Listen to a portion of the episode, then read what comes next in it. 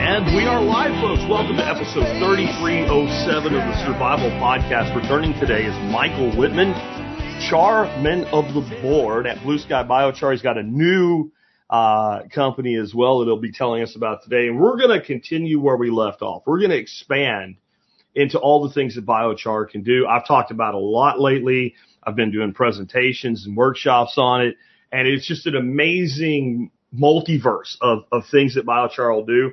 We'll dig more into that today with Michael in just a minute. Before we do, let's go ahead and hear from our sponsors of the day. Sponsor of the day number one today is Butcher Box. If you want a giant box of awesome meat shipped to your door every single month, check out butcherbox.com. Grass-fed beef, pastured pork, pork, pastured poultry, seafood done the right way. You get it all at butcherbox.com. You know I love them because they don't pay me. Nope, they don't pay me. They send me a box of meat in payment every month for uh, their sponsorship spot. I've been a ButcherBox customer that way for over four years now. If you check them out and give them a shot, you'll see why as well. Again, butcherbox.com. Remember, they do a discount for members of the member support brigade as well. And that discount will pay for your membership in your first year twice over. So they are a great supporter. Next up today, Ridge Wallet, now just ridge.com.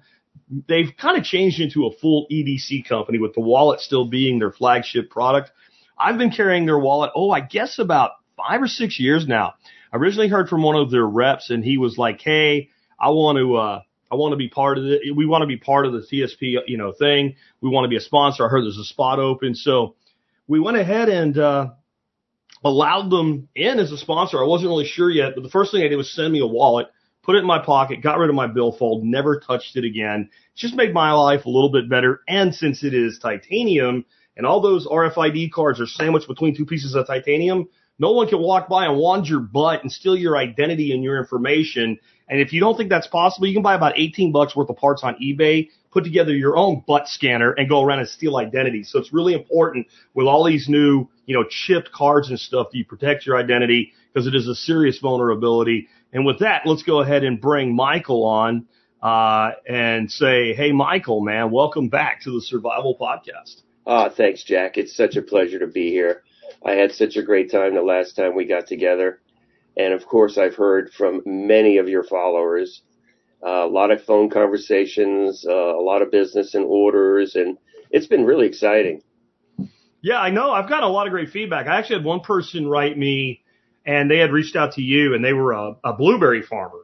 And they Yeah. had this massive amount of blueberry trimmings every year. They want to start making biochar. And I, I think you referred them to Kelpie Wilson for the type of thing they were doing. And so it's cool to start seeing things feed back on themselves like that. Yeah, he got one of her Ring of Fire.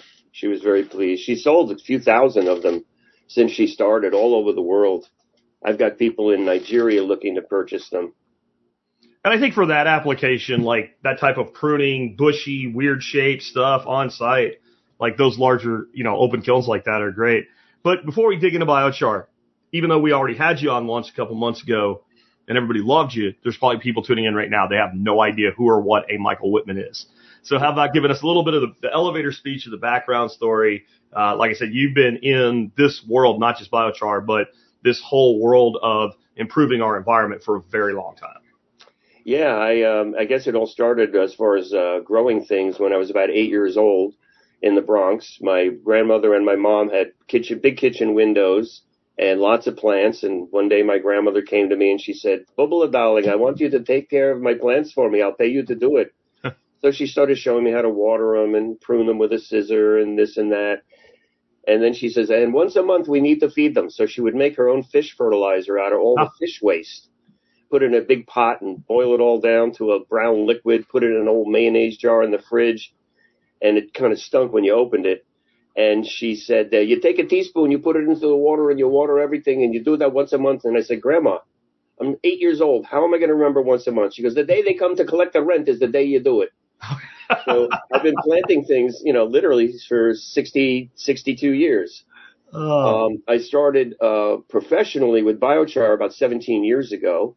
Now I've done many other things in my in my lifetime, and but and I spent a lot of time in the professional beauty industry, which seems to be a little uh, different than what I'm doing now. But um, I learned a lot in the beauty industry. My my first mentor was a guy named Jheri Redding, who created Jhirmack and and Redken and and um, Nexxus, and he taught me so much about chemistry and physics that I was just blown away. One of the things that I'm going to maybe touch on today is surface tension. Everybody should know about surface tension, and we'll get into that a little bit later on. So it was about 17 years ago. I was at an Earth Day event, and by the way, I was one. I was a volunteer organizer of the first Earth Day in New York City in 1970. It was an amazing day. I didn't know that day changed my life until later on, but it certainly left an impact. And of course, 300,000 people showed up, but it wasn't like Earth Days today. There were no booths. We were just marching and, and you know, and uh, putting out a message about saving the world and saving the Earth and so forth. And um, but I've always been on that path, and I've worked on many, many projects over the years dealing with environmental issues, with animal rights issues, and all the things that you know I was very interested in.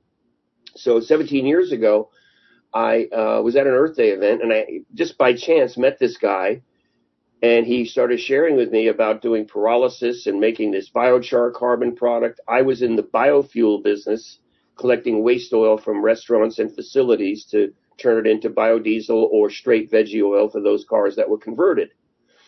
And I said to him, I said, listen, you know, we need to stay in touch. Um, I think in about a year or two, our paths are going to cross again. And of course, that happened only nine months later. Yeah.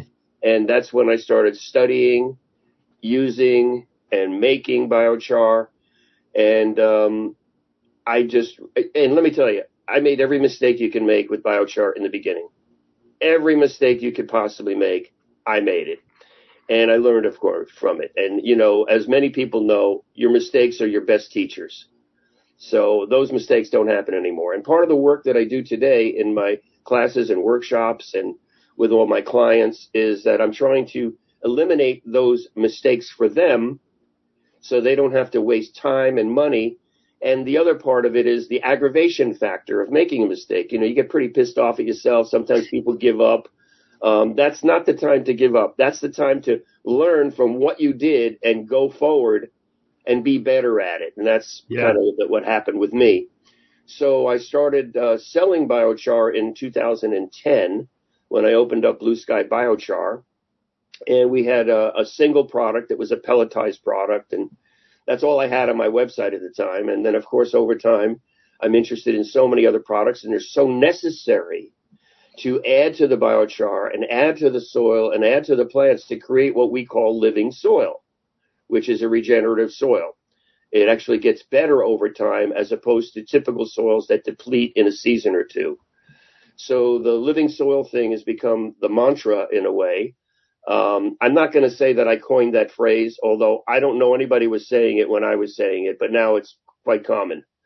Um, so with all of those necessary items, and people kept saying to me, "Where do I get it?" I said, "Well, I guess I got to start providing it." so we expanded the uh, amount of products on our website. The current website actually doesn't even have all the products we have. We're working on a new website, which we haven't finished yet, and there'll be a lot of new products on there. And then there are products that I usually only sell to my large uh, landscape companies um, in large quantity that are too difficult to ship, so I don't put them on there. But when I do a job for them, I prescribe all these things and then I supply it for them. And as you can see, there's some of the products right there.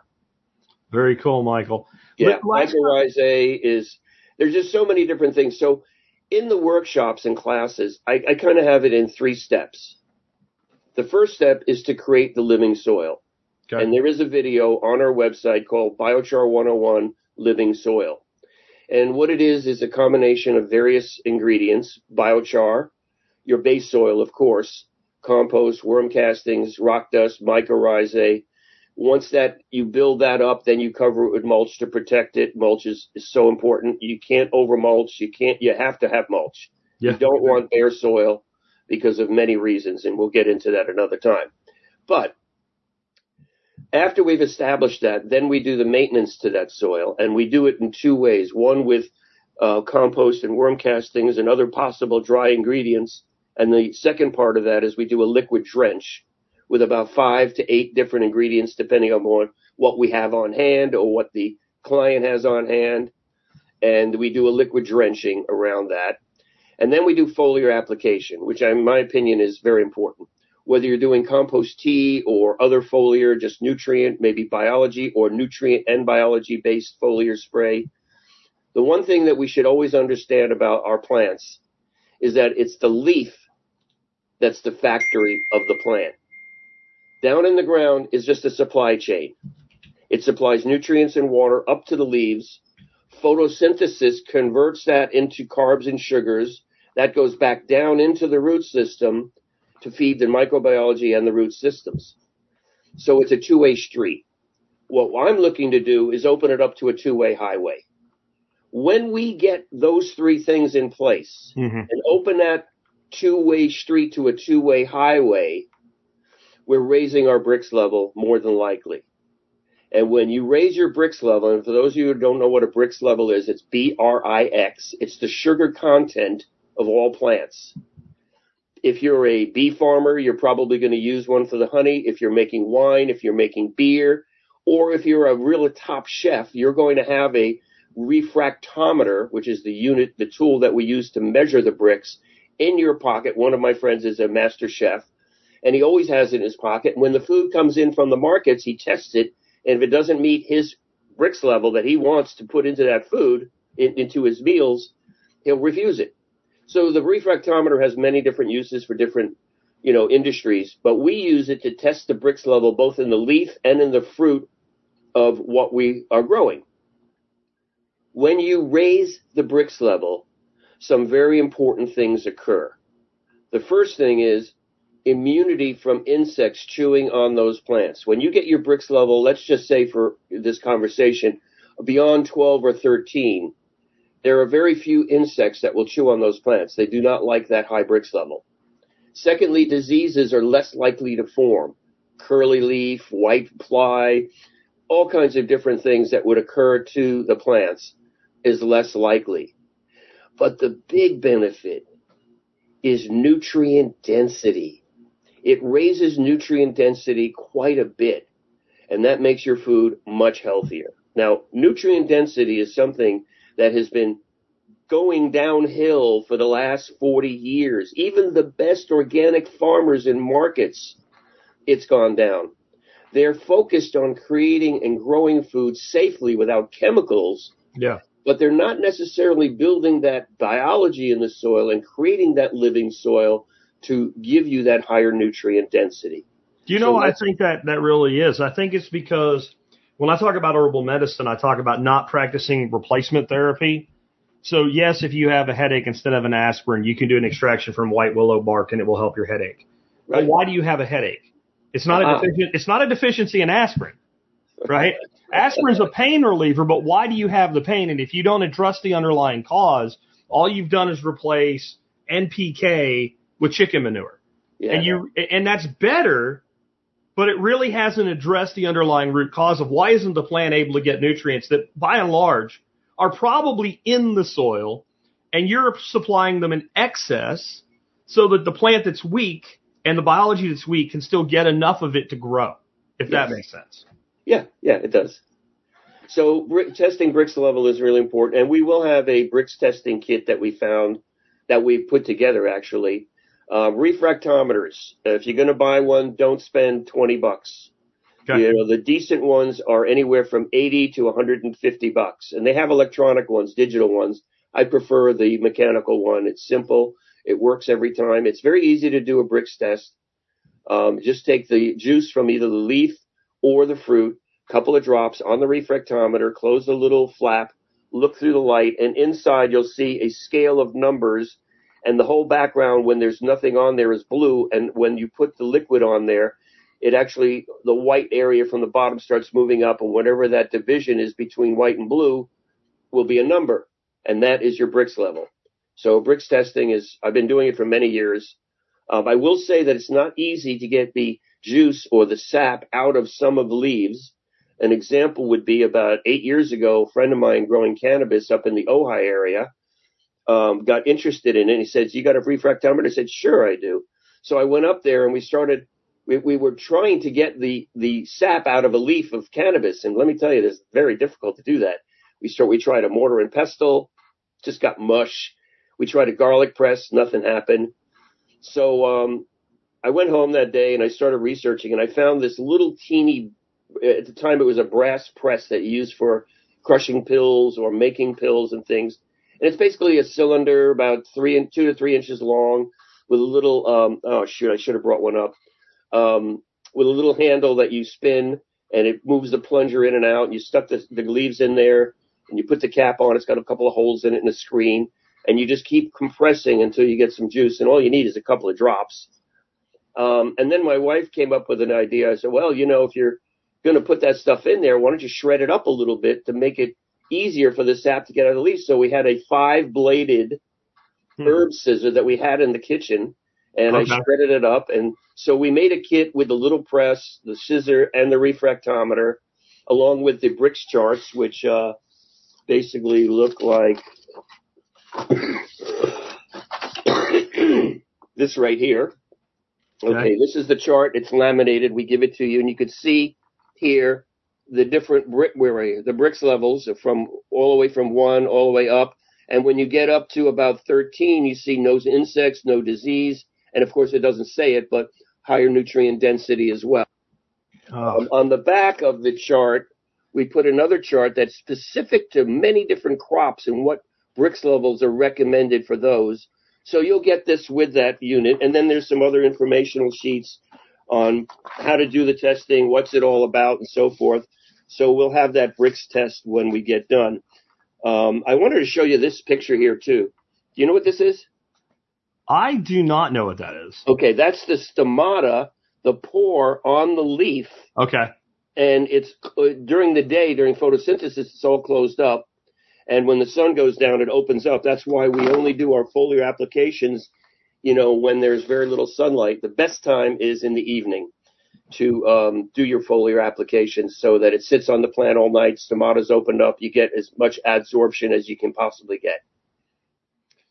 So let's talk about biochar and composting a little bit. I sure. I said in the, the last couple talks I did on this, it, we when we talked about inoculation, I'm like, if you just put the biochar into your compost, you you never have to worry about it again. You don't have to worry about inoculation. By the time the composting process is done, you have biochar in your compost, apply it, go on with life. Um, can you talk about you know how does biochar um, work in composting because it, it does make the biochar ready to go, but it actually, from my understanding, it actually plays a role in the composting process itself. It absolutely does. Um, before I share that, let's talk about what nature has been doing for 500 million years. Okay. When the first plants started to burn on Earth and left that char behind, it took decades, if not longer, for that to get down into the root zone for it to do its work. Sure. So as it sat on the surface, organic matter over the years kept falling on top. Nature has been composting its biochar since the beginning. So this is not something that we created. Nature started this. We're just taking it and having a lot of fun with it and getting better compost from it. So, yes, as you said, it does increase or completely inoculate the biochar. Now, let's talk about inoculation for a moment because okay. it's quite misunderstood. Yeah, I know you don't really care for that word. Uh, well, I like to say I want to make my biochar habitable. Yeah. And I'll explain that. So basically what happens is most people out there in the world hear about biochar. They start saying, oh, you can't use it raw because if you put it in the ground, it'll start stealing nutrients from the soil around it. And in that first season, you'll probably have diminished results, which is true to some extent. Mm-hmm. So what's really important about getting biochar ready to use or habitable is four issues that we need to adjust or, or work on. And the first one is raw biochar tends to be very hydrophobic, not wanting water. If you look at the pore structure of the biochar under a microscope, you see all these nooks and crannies. In those nooks, the surface tension is so high, it's literally pushing the water away. It's not hard to fix that, but it has to be done. So that's the first thing. You want to turn your hydrophobic biochar into hydrophilic biochar. And all biochars have a different degree of hydrophobic, hydrophilic. Our commercial biochar is very, very, or hardly hydrophobic. We are not really sure why. It just happens to be that way from the process that we make it in. It's very efficient. The second thing about biochar is the pH. And this is completely misunderstood in most places. The pH of biochar is generally 8, maybe even up to 11, especially if you're making it yourself. However, it's very important to understand that biochar is a very weak buffer. So if you had a 9 pH biochar, it's not going to turn your soil into a 9 pH. Now, if you had a lot of ash in your biochar, that is very hot, that is very uh, liming or alkaline to the soil. But the biochar itself is not that much of a buffer at all. But the reason we want the biochar to have a lower pH is then it becomes habitable to all the microbiology, both bacterial and fungal. They like it in a little lower when the pH comes down and they move in and they flourish. So we want to bring our pH down to some extent. Composting does that, but we're going to talk about a few different ways of inoculating biochar in a moment. So the third part of the biochar that we want to adjust is the ash. Good quality commercial biochar doesn't have an ash issue. Uh, we create it in such an efficient manner that there's very little ash. It, it's very, very negligible. The fourth part is the VOCs, the volatile organic compounds that could be in that biochar. And again, they're volatile, so they do dissipate out over time. And we want to adjust that. By composting, and then of course the fifth part is adding nutrients and biology to fill up the biochar so that it's working to your op- optimal um, use. So, why composting the biochar, it fixes all of those issues. It fixes the hydrophilic to hydropho- hydrophobic to hydrophilic pretty quickly. It also lowers the pH a little bit. It also will um,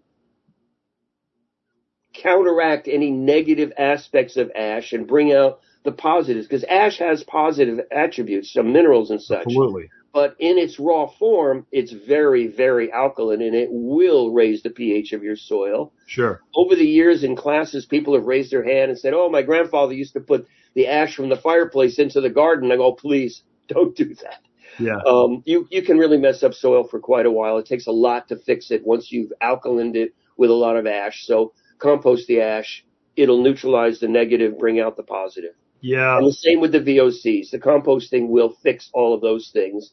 And then, of course, because it is a lot of nutrient and biology in the compost, it's going to fill it up or inoculate it or charge it with all those nutrients so that when you use it, it's not only ready to use, but it's going to do go to its optimal performance.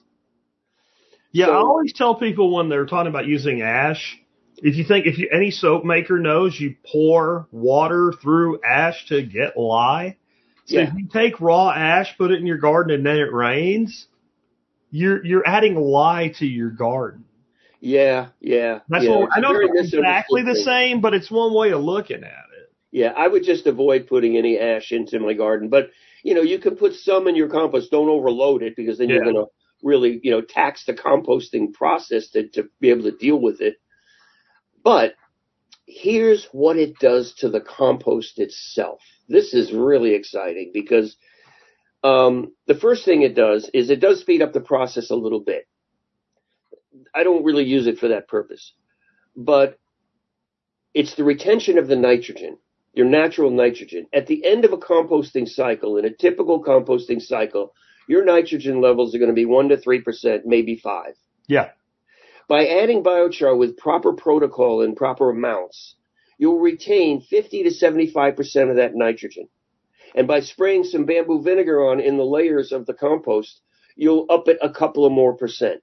Plus, you'll build your biology in there. The the um, the um, wood vinegar is really great for that purpose. Again, wood vinegars is a whole different subject, but there's many uses for wood vinegar as there are many uses for biochar. So we're going to get a retention of, of our, our natural nitrogen very high. The microbiology that the biochar will hold is going to be really significant and you'll end up with more microbiology. Now, when you're, when you're going through the thermophilic heating cycle and it goes up and down, the biochar will tend to make it a more steady curve Okay. less watering needed to your Sure. compost because it's holding so much water already. So you end up with a really great compost. Now, depending upon what process of composting you're doing, most people are turning their compost occasionally to keep it aerobic from and, and preventing it from going anaerobic, which means the oxygen de- depletes and the, the and especially the bacterias will start to go bad and start to stink. If you if your compost smells bad, you're doing something wrong. Compost should smell like beautiful earth. So by adding the biochar to your compost, and the percentages can range anywhere from five to up to 40 or 50 percent. I do about 20 percent. That's I found that to be my sweet spot. Now, why would you add more? Because when you use your compost, you're adding more biochar to your soil. I've already got a lot of biochar in my soil, so I keep mine at about 20 percent, so that all the new compost that I'm adding on, which of course compost is your next generation of soil, will have some biochar in it already. Okay. So you choose what percentage you want to use. Here- So here's you're what I'm get- doing. I want your thought. I want your thoughts on this ratio. So Yeah. I have it's just give you kind of square footage idea. 12 by 16 foot tough shed I use as a duck and chicken coop. I use um, a known source straw that's got no residuals in it as my Mhm. primary floor litter. I also use wood chips. And every time they've pooped enough that it needs another layer, I'm putting down a five gallon bucket of biochar and adding that next layer. And then that gets, it's deep litter. I mean, it ends up, you know, a foot deep by the end of the Right. season.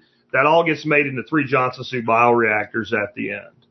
And That's the five great. gallon bucket was just when I make a cone of biochar, I get about nine gallons and I store it in five gallon buckets and one bucket out to the coop. So I didn't Mhm. put a lot of thought in that. It just seemed like a good ratio. Yeah, you know, it, pretty much any amount is good. Of course, the more you use. Now, are the chickens pecking at it? Yeah, but they also get it. So again, I get about nine gallons. So one, five and three. And that three gallons ends up going into their food, um, and for other uses. Uh, I even feed it to my dogs now. They get a tablespoon in their food every day. So you don't have to do it every day. I would I would do it every every five days. Oh, okay. Yeah, you don't need to do it every day. Um, Dogs or livestock too, both of them. Yeah, pretty much. You know, weekly or so like Okay. that is, is fine. There's no specific actual you know uh, timing that you can do it at. As long as you're doing it somewhat, you're getting benefits from it. But you don't reason want I started to put it in the food instead of free choicing it Well, with the chickens, chickens put it- love it so much the ducks didn't get any.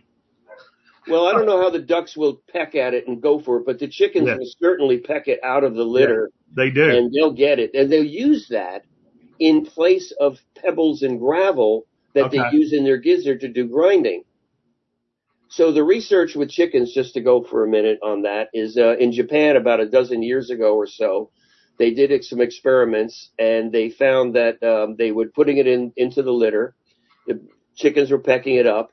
When they pooped, it didn't smell because it Yep. had absorbed the ammonia. Yep. Um, and the foot and respiratory issues with chickens went down dramatically. Now, with home chickens, that's not so much of an issue, but in close quarter, large scale chicken operations, if they put that biochar in there, the foot and respiratory issues that they have will go down by 90%, which saves, you know, the chickens, it saves, you know, medical bills and drugs and steroids and whatever they're going to give them Yeah. and um, the chickens got healthier, but it was the egg that really astounded the results.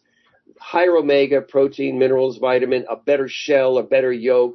Now, if you're growing your, if you have your own chickens and you're getting those beautiful orangey yolks, when you start feeding them biochar, after a period of time, you're going to find them. Not only is it going to get a little bit better, but they did an experiment where they took the yolks, put them in a plate, and they put a toothpick in it, and they all fell over except the one where they were eating biochar. The yolk was so so strong and held together so well, and of course higher nutrition as well.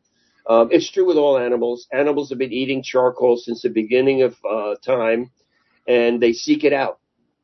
They seek it out. So all animals will benefit from it. Depends on what animal it is and what method you're going to do to feed them it. So it's okay to put it into the chicken food, but if you just lay it in the in the litter, they're going to go for it. Yeah. And then when that litter is spent, and you're going to use it in composting, you already got some in there. It's already been partially composted, so it's like super win-win all the way when you put biochar into your compost. You win on both sides, very big.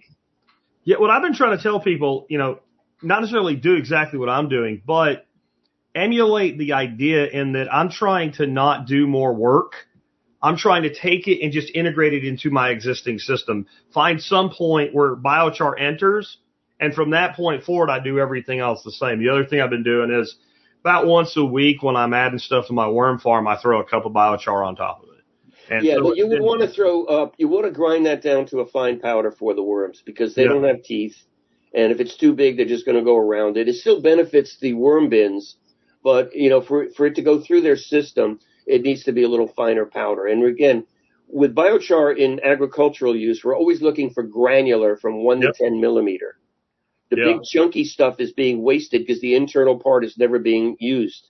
And when it gets too small, it loses some of its water, nutrient, and microbiology holding ability. Because what is the biochar? It's just a structure. yeah, It's not a food. It's not a nutrient. It's not a biology. It's simply a structure of carbon that was the, the it's the skeleton left over from the piece of material that it was made from. Generally, it's wood. it's the coral reef of the soil is the way. that Yeah, wow. I've never thought of that. That's a because great it- edit. everything edit. attaches to it. If you think about like a like a, a reef creation program, a lot of times they do in marine biology. They'll get like in one of my favorite places is Sanibel Island, which was unfortunately just wrecked by a hurricane last year. But when they tore down the old causeway, they brought these barges in and they took them about eight miles out and they dumped all the rubble from the old causeway out in the ocean. And 10 years later, every single fishing guide knows exactly where that spot is and the place is a thriving ecosystem because Yeah. the structure's there. I mean, as a fisherman, I've been out on the ocean and like you find a piece of driftwood, a big piece drifting in the middle of the ocean. There's probably bait fish and a cobia chasing them.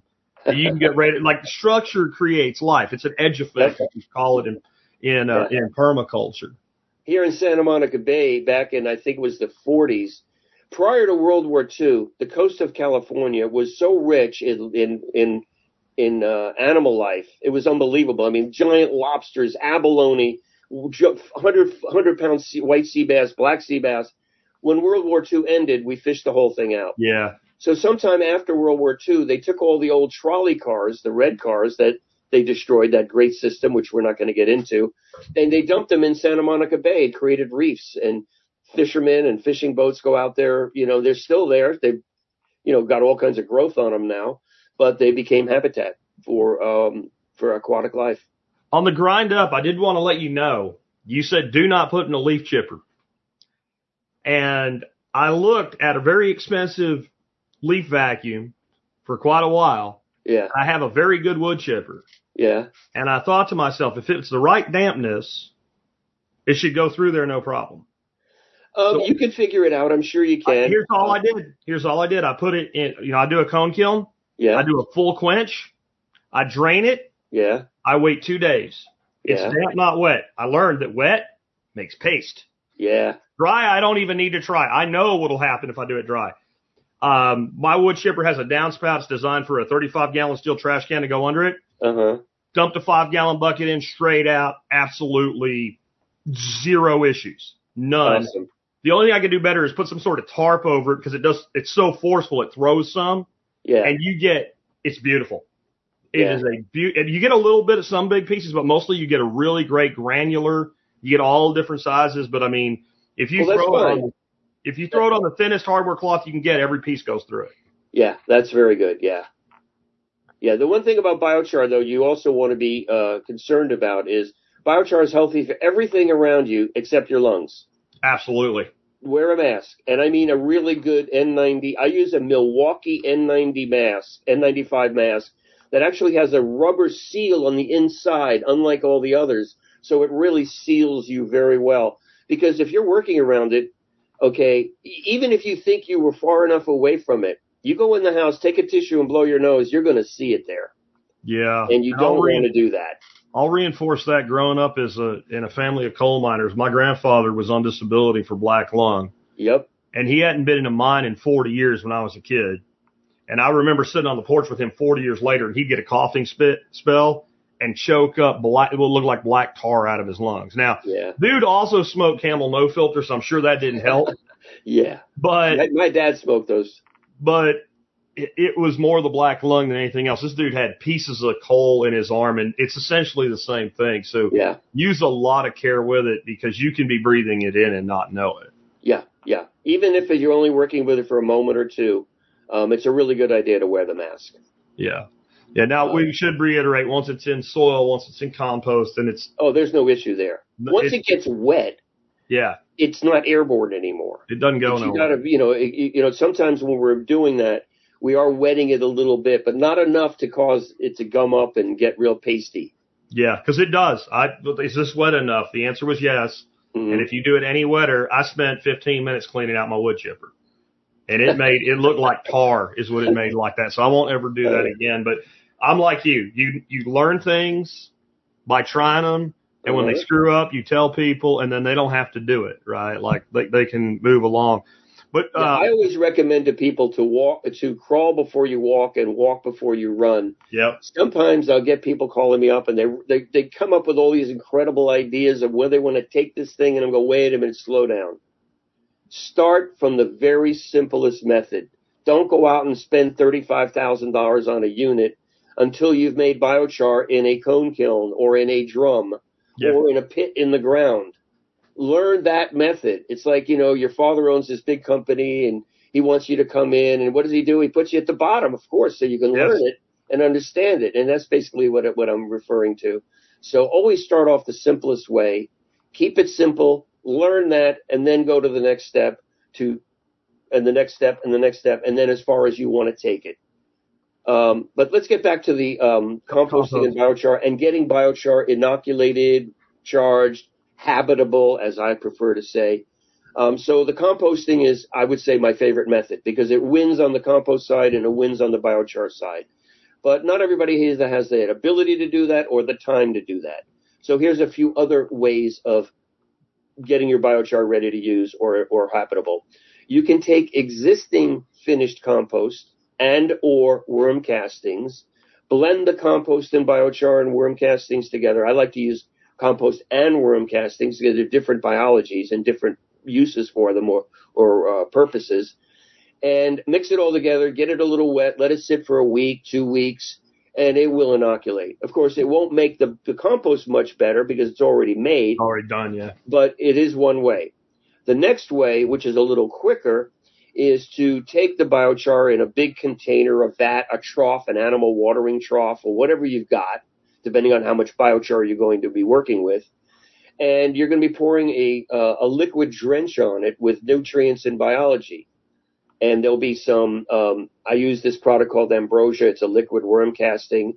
I use EM1. I use a little molasses. I'll take some concentrate, uh, water soluble mycorrhizae. I will put in there a, a fish formula, uh, kelp or seaweed formula, um, and a few, whatever you've got liquid wise, mm-hmm. nutrient and biology, and soak that biochar. Now, when you pour it into the vat, if you just pour it on the top and don't do anything else, it's going to absorb in the top and never get to the bottom because biochar holds so much liquid that the initial top area is going to absorb it all. So when you're pouring it in, you got to be turning or use a shovel or whatever method to get that liquid thoroughly distributed through all the biochar that you're that you're looking to affect. This is very important because sometimes we're doing a super sack with one or two yards in it, and that's a lot of biochar. That's a lot of And, biochar. when you, and, and we have to mix up like a hundred gallons of material, Yeah. and even a hundred gallons will absorb so quickly in the top la- layer of it if you just pour it Bottom on don't get none. nothing. Yeah. Yeah. So the first thing I do with the biochar before I pour that liquid nutrient biology is I wet the biochar down with water. This way it makes it easier for it to become hydrophilic than hydrophobic because it tends to be hydrophobic initially and the liquid won't absorb in as readily. So I wet it with water first and it starts to create that hydrophilic effect. And then I pour the liquids on there and, and do that. So those are the pretty much the three methods that, that I use um, and again, it depends. If I'm doing a job, you know, on a job site and they have, they, they buy a bunch of biochar and they want to use it quickly, we do the liquid method because you can literally use it right after doing that. With the mixing with compost and worm castings, you want to wait like a week for it to really get in there. Make sure it's got some moisture in it. It doesn't have to be soaking, but it has to have moisture so it transform transmits all of that nutrient value from the compost and worm castings into the biochar. So those are the three of the methods. I'm sure there are others that some other Yeah. people have figured out, but this is the way I like doing it. You referenced compost tea, and we don't need to go into deep discussion, but it just so happens I answered a feedback question yesterday. Someone was asking about, you know, Elaine Ingham and her talk about compost tea and how great it is and all, but they had never heard her talk about using worm compost and compost tea. And should they? And I said, I don't know what Elaine would say, but me, whenever I make compost tea, I include some worm compost in it because there is so much beneficial uh, organism in it. What are your thoughts on does worm compost go in compost tea? Yes, absolutely. Um, and again, you know, everybody does it differently, but um, I would use both compost and worm and worm castings or compost, whatever you, whatever term you prefer to use. Uh, definitely. Um, when worms take in material, particularly things like chitin, you know, like we feed crab shell to the worms at my buddy's worm farm. That's chitin. And there's other forms of chitin that, you know, can be fed to them. When it goes through their system, it comes out as chitinase, which really is phenomenal for the soil for ca- cation exchange and many other things. So worms are amazing little creatures in how they process stuff. Now you got to be careful with worm castings in sense. Uh, be careful. Be aware that when you go to a typical big box store Oh, yeah. or a large place and you buy a bag of worm castings, I'm not going to mention any names, but basically they call it worm castings because whatever they fed that worm went in one end and came out the other. It's what you feed them and how you process those worms during their their processing and that makes a real worm casting as opposed to just something that is basically it's it's going to give you a little result but it's nowhere near the potential. So um at my buddy's worm farm he does them in in in the lemon bins. If you've ever been out in the west you see these big tan bins that are stacked up on trucks filled with lemons. He grows them in there as opposed to the windrows that that particularly the larger processors do. And what they do is they make windrows one after the other. They they wet one down. The worms are in there. When they process everything, they stop watering it, and the next one over still hasn't been you know done yet. And the worms literally walk across the ground into the next pile. Hmm. But they dry them out. And when you dry your worm castings out, you're killing your biology. Both- That's my thing is if you got a dry bag, like it, it's, I get irritated when people sell compost tea in a bottle that's been on a shelf for six months because you know how that works. As soon as the oxygen stops, right? Right. Well, that could be called an extract that's dormant and will come out of dormancy. But yes, compost tea. Let's talk about compost tea just for a second because there are three points about compost tea. I don't do it. And it's not because I don't like it nor don't it. I don't have the time. Gotcha. And you'll understand in a minute why I don't have the time because you have to really be on compost tea. So the first thing about compost tea is brewing it to the right peak point. When is it there? Well, it, w- you can analyze it with a microscope and find out, but most people will buy a kit.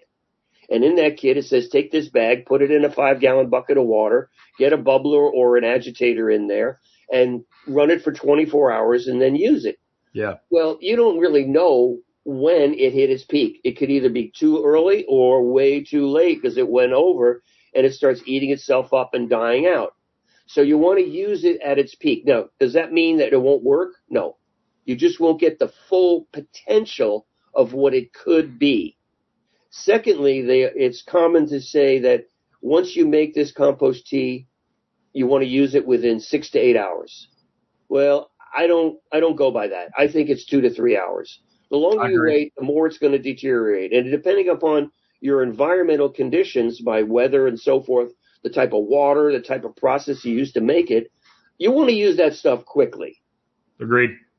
Third part is how you spray it on the plants. You've done for first part right, you got it to the right peak. You, you've used it, you're going to use it really quickly, and now you're going to put it in a, in a spraying system that has an impeller in the pump, and that liquid's going to go through there, and it's like putting it into a, a blender. It's just going to mush it up and kill everything or pretty much a lot of it. So you want to use a um, a diaphragm pump or one of those um, um, sprayers that you pump up air That's and then it just pushes it out. That won't beat it up. And then you have to be c- concerned that the orifice that it's coming out from is not too fine because now you got all these little biologies going through this little teeny doorway and it's like, you know, a soccer stadium when everybody's trying to run out and half the people get killed. Yeah. So you want to be able to make it to the proper peak, use it quickly, and have a good sprayer to do that with. Compost tea is awesome stuff. Now, I would agree with all of that. there's no such thing as compost tea in a bottle Yeah. because it, Yeah. it's just going to die. Now, there are extracts Extracts, yes. that you can do, or exu, uh, what do they call it? Extracts or um, uh, whatever. Um, and those are in a bottle and have generally somewhere around a six to nine month shelf life. And once you use them, they come out of dormancy, which is what ambrosia is, the product that my buddy makes in his worm farm. Gotcha. So, um, yeah, I do. I do my foliar applications with both nutrients and biology. And I do it in the evening. I have the rock, right, proper sprayer, and uh, it's fantastic. You know, the plants really love it. So, uh, again, don't do foliar application during the day. The stomata is closed up, and there's also one other issue that's not really that big an issue, but it is potentially an issue, and that is if you don't have any surfactant in that spray to even out the the water on the leaf or the liquid on the leaf, and it beads up and makes little beads on there. The potential is it could be a magnifying glass in bright sunlight and burn a little hole into the Sure. leaf. Not that common, but possible. Same reason you don't water in the middle of the day if it's going to get on your leaves, which I try Yeah. to get water on soil anyway. Let, let's let's push forward from there. Okay. Um, you've got some new stuff going on with like health, beauty, and, and that incorporates biochar. Can you kind of talk about that use? Yeah, sure. So um, charcoal, carbon, I guess we can call it, biochar is a modern term. It's actually short. Biochar is short for biological charcoal. It's fully carbonized material. So charcoal is the oldest human remedy, and animals have been eating it since the beginning of time. I mean, people were eating charcoal way before there was any natural remedies, any plant remedies, uh, homeopathy. None of that existed. People were using charcoal. So it is proven over time that it works.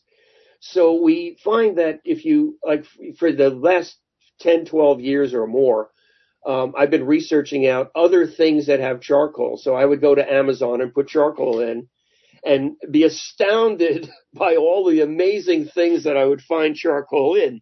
Um, so there are soaps, there's toothpaste, there's deodorant, there's mouthwash. I have a, a crate here of materials that I've been collecting. I'll just pull up uh, one. This one's called Hello. It's a natural, fresh uh, mouthwash with charcoal and turmeric. Um, my friend went to Thailand recently and found these little pills here.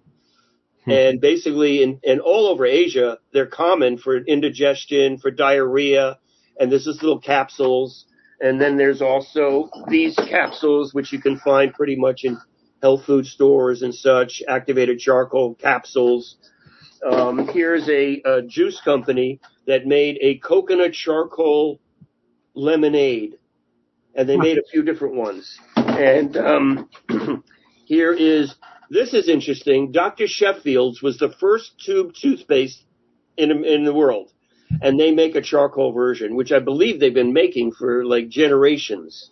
Um, this is a activated charcoal powder that I make foods with, and I, I also wanted to show here is a a hamburger where the bun is made with bio with biochar in it. It's very healthy. It has no flavor, no taste, so it doesn't change Yeah. anything. You just add it in here.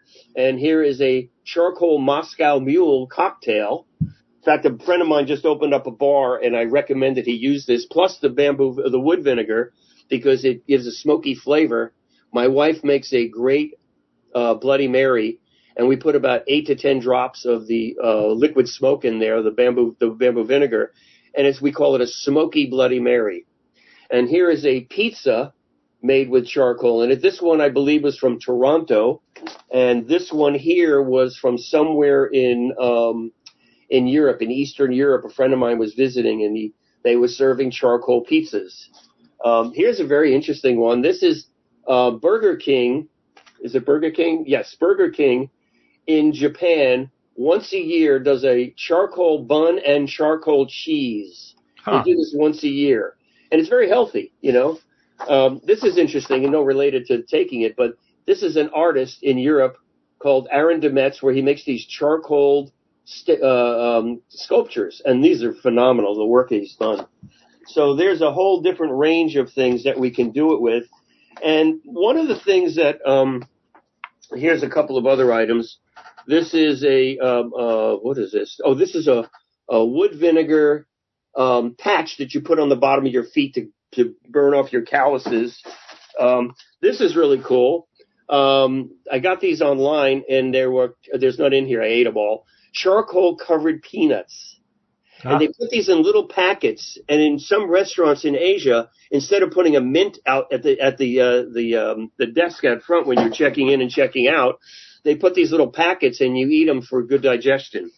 Um, all kinds of things. Here's a, a, a, a, a facial mask that you can wear that has charcoal embedded into it. I've had several of those. This is a charcoal toothpaste that I use called Hello. It's a very good one. Um, this is a charcoal magnesium deodorant. Hmm. Works great. Um, oh, there's just so many. I don't want to go too crazy with it, but there, I got this box filled with all kinds of things that contain charcoal. Many different charcoal peppermint toothpaste and so forth. Yeah. So there's one thing that I found. Let me see if I have it in here. Hmm. Uh, these are uh, charcoal things you put in your refrigerator to keep it fresh. But one of the things that I found on Amazon was this thing called Subtle Butt. And it was a pad with charcoal in it that you stuck in your underwear. And if you let one loose, it would absorb it. Now, that sounds kind of funny and all, but what's really late night comedy is when you go on to Amazon and look up the subtle butt and look at the the uh, re, the um, responses from the people who bought it. The stories will crack you up. This guy said he was on a plane. You know, he used to travel a lot, and you know he was always embarrassed every time he had a cut when he go to the bathroom. You know, and they'll wait for it to air out. Well, he started using them. He said, you know, well, they might have heard it, but they couldn't smell it. there I it is. need one of these for my-. I, it's Oh, it's real. I've got it on the screen. He's not making it up, guys. I, I need I need some way to use this on my dog because my Well, they make all different kinds. Well, if you if you feed it to your dog, let me tell you, they'll have less gas, they do. And their poop will come out dark, almost black, and it won't smell, and it will dry up so quickly the flies leave it alone. Pretty pretty. They don't spend much time on it. Oh yeah, when Well- you were talking about the the the the coop.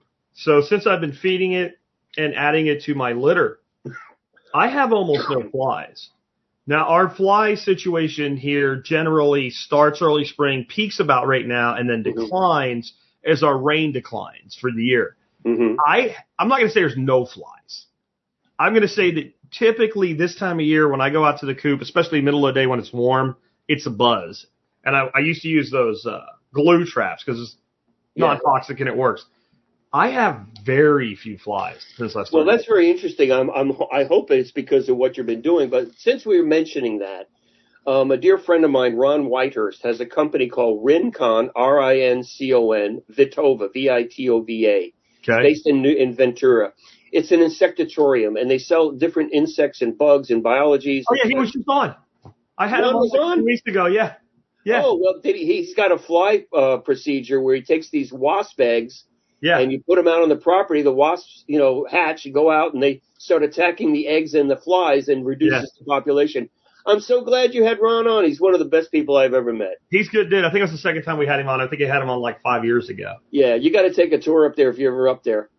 Um, his his facility is pretty cool. I go up there pretty regularly, and every time I go there, he gives me some plants 'cause he's got stuff all over the place, and he does a lot of great work. Oh, that's great. Well, um, so let's get chat back about to your body care stuff though. Yeah. So um, knowing that you know over the years I've always had a biochar or and or a bamboo vinegar soap, but all the sources kept drying up. The companies either went out of business or something happened. So a few about a year or two ago, a friend of mine, I was in the professional beauty industry for many years, came up with the idea of doing um, these organic yucca based soaps. Now, yucca is yucca and colloidal oatmeal are the base of all the soaps, and yucca is the best cleanser agent there is. No chemicals, uh, surfactants necessary. Yucca, we take the root, and we don't harvest the whole plant. We just take some of the root out so it's regenerative, create a powder, and utilize it in the soaps. So we created um, a bio a, a bamboo a bamboo biochar soap which is um, basically the, the biochar with the uh, yucca and colloidal oatmeal. Then we have a bamboo vinegar, and then we have also, and the bamboo vinegar is fantastic for the skin. We have a bamboo biochar and lava dust soap.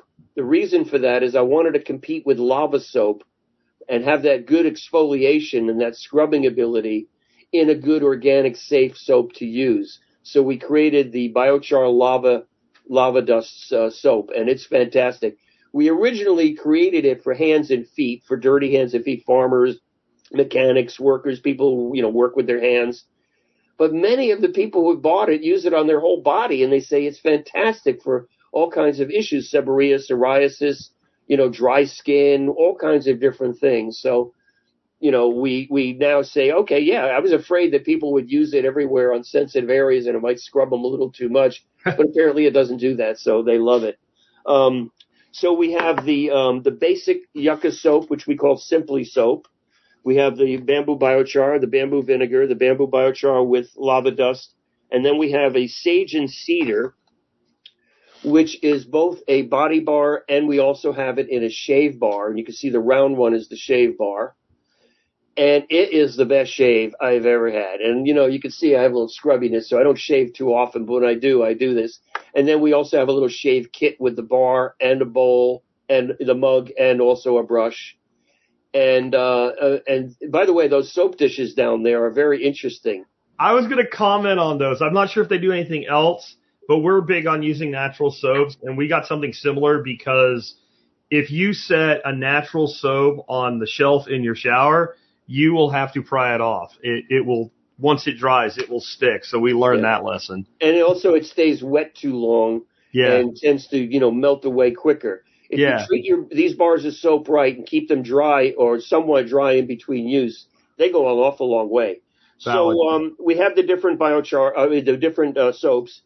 And as far as the, the soap dish, which comes in white or black, by the way, when you buy three or more soaps, you get a free soap dish on the website. Um, these soap dishes, when I first ordered them, I didn't know what they were really made of. They called them bamboo because they had this bamboo little, you know, network here to hold the soap above the liquid so they dry out easily.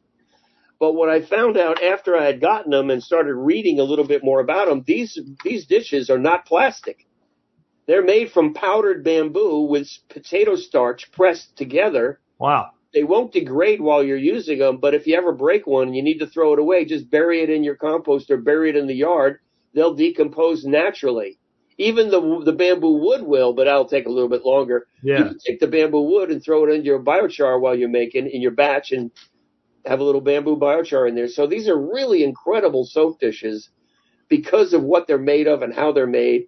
And if I had dreamed of it ahead, ahead of time, I would have said, that's what I want. I didn't. I didn't even think about it, and I ended up with something that was a dream that I never realized. So it's pretty cool.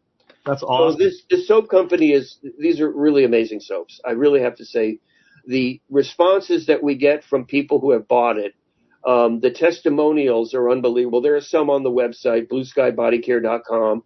I encourage you to go there. Uh, and purchase these. You're really going to love them. And again, if you buy more than three soaps, you'll get a free soap dish with it.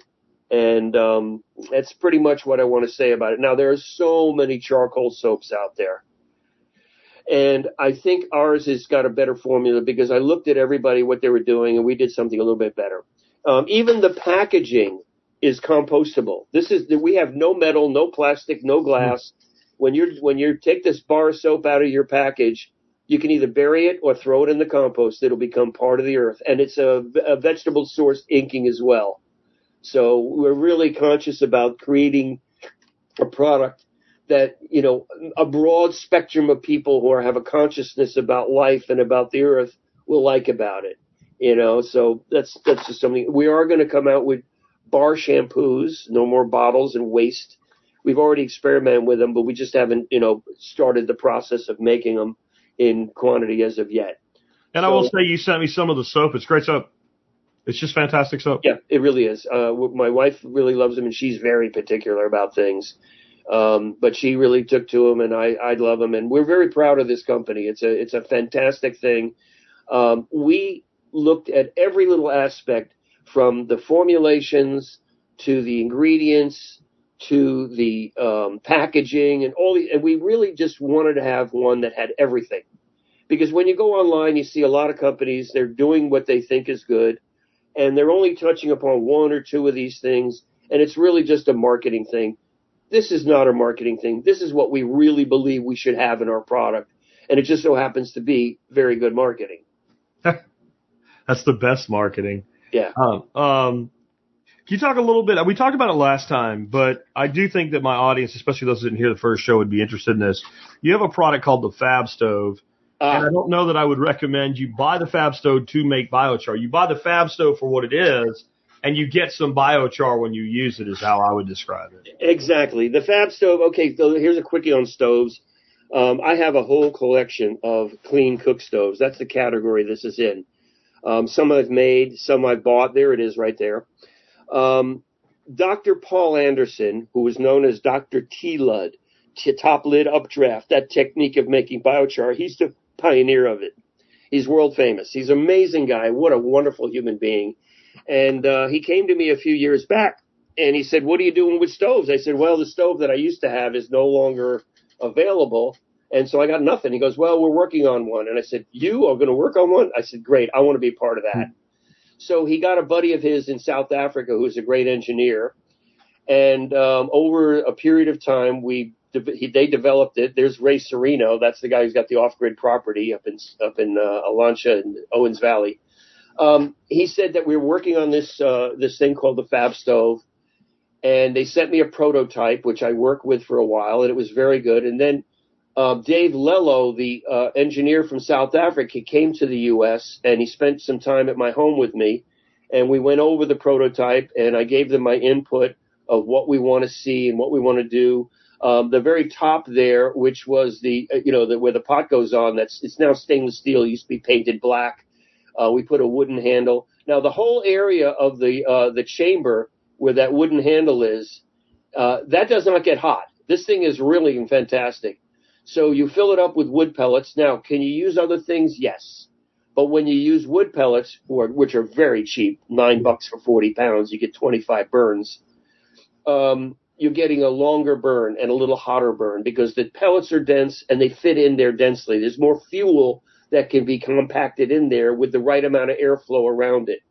If you put wood chips in there, you have less fuel. If you put sticks in there, you got even less fuel. So I've experimented with with um, wood chips, with pistachio shells, with sticks, a number of things, and I always keep going back to the wood pellets because they're denser and you get a hotter, longer burn, which means also you're going to get a little bit more biochar because you have more volume or more density of material in there. So the uh, stove is so amazingly efficient. Typical clean cook stoves have an erratic flame shooting out of the top. Mm-hmm. When you put your pot on there and cook, at the end you can see all this carbon on the bottom of your pot. That means this, this stove is very, very inefficient. It's letting out a lot of NOx and CO2 and methane. Whereas this stove, you'll never see black on the bottom of your pot. It's so darn efficient. And it doesn't put an erratic flame out. And if you watch the video, which is linked to this, uh, this episode, um, there's a great video. It creates this vortex inside which is like no other clean cook stove, gets really hot. You'll see the colors are going to be different than ones that are erratic and just send a flame out. And it's super efficient. Can it be used indoors? Well, they are doing that in parts of Africa and Asia, but we cannot say that because it, it, it would be a real mess for us to say, oh yeah, you can use it inside. It's very efficient. Yeah, you can use it in an enclosed patio with lots of ventilation but it is basically an outdoor stove for camping, for the backyard, for tailgate parties. People who live off grid love this stove. It's so easy to use. Now you notice it has, if you can go back to that picture for a second. Um, Give me a second. I don't know how I got here. okay. yeah, there you go. So the, you see the battery there? Yeah. That's a solar charging battery. It does not come with it. We used to give them out, but the price for shipping these things to us got so high. Instead of raising the price, we just eliminated this. You can use any USB battery, any little thing. Like I have this little solar battery that I had for many years. Uh, it doesn't have to be solar charging. It's nice if you're out in the woods and you're there for days. You can charge it up to use it again. Um, usually, what I do with any battery is I charge it up at home, and that's enough to go for many, many, many days. Yeah. Um, it comes in a little instruction sheet, and it also comes with one bag of pellets to do your first burn if you don't have any on hand. But wood pellets are real cheap. Buy the pine cheap 40 pound bag for under 10 bucks. Don't buy the hardwood. You're wasting your money. Not necessary. That's for You smoking your brisket, not for cooking in a pot. Yeah. Yeah. And this stove will hold an 80 pound pot. It's Oh, wow. so strong. And it's lightweight. It weighs about nine, 10 pounds at the most. It's, tw- it's 11 by 11 by 14 high. Um, so it's, it's really fantastic. I encourage you, if you're doing any outdoor cooking, you know, the Fab stove is the most efficient one in the world. There is no stove more efficient than it. And the price is great because some equal that are not as efficient are 250 to $350. So for a buck 99, this is a really great value. Um, now, you do get biochar and you get very high quality, fully carbonized biochar in this stove, whereas other clean cook stoves, when you're done cooking, you've got to pour the coals into water to quench them to stop them. Okay. Not with this stove. You pull the chamber out, lay it on a flat surface, put a like a dish on top, let it cool down. In that time, the heat is still carbonizing the material. So when you're done with this stove, the little pellets will break apart so gently in your fingers. The other stoves, when you quench them, they're not fully carbonized. So when you take the pellets and put them between your fingers, you can't necessarily crush them very easily. That Yeah. means it's not fully carbonized. Sure it You're does. getting fully carbonized, super high quality, albeit a small batch. Yeah. Yeah. Absolutely. So hey, um, let's also talk about rock dust. I know one of the things you sent me was like uh, a mineral product that had rock dust, and it also had a lot of other things. It had like, I was like, I, saw, I noticed it had shellfish shell and crab shell and stuff, and I'm like, sounds like turtle shells and terra preta to me. So Okay, well, here's an interesting thing about it. So I've been using, you know, a lot of us have been using, oh, sorry, a little pile down there, uh, using azomite for many years. It's very common, rock dust. It's, uh, they call it azomite because it's 78 minerals and trace minerals from A to Z. okay, It's mined in Utah. Comes in mostly. Most people use it in powder form. They do make a granular form, which they say is slower release. I, I guess it is. I use the powder. So about eight years ago, a friend of mine came to me and he says, "Hey, we've been uh, doing some research and blending different mineral complexes together: azomite, basalt, um, leonardite, uh, granite, and a few others he had mentioned."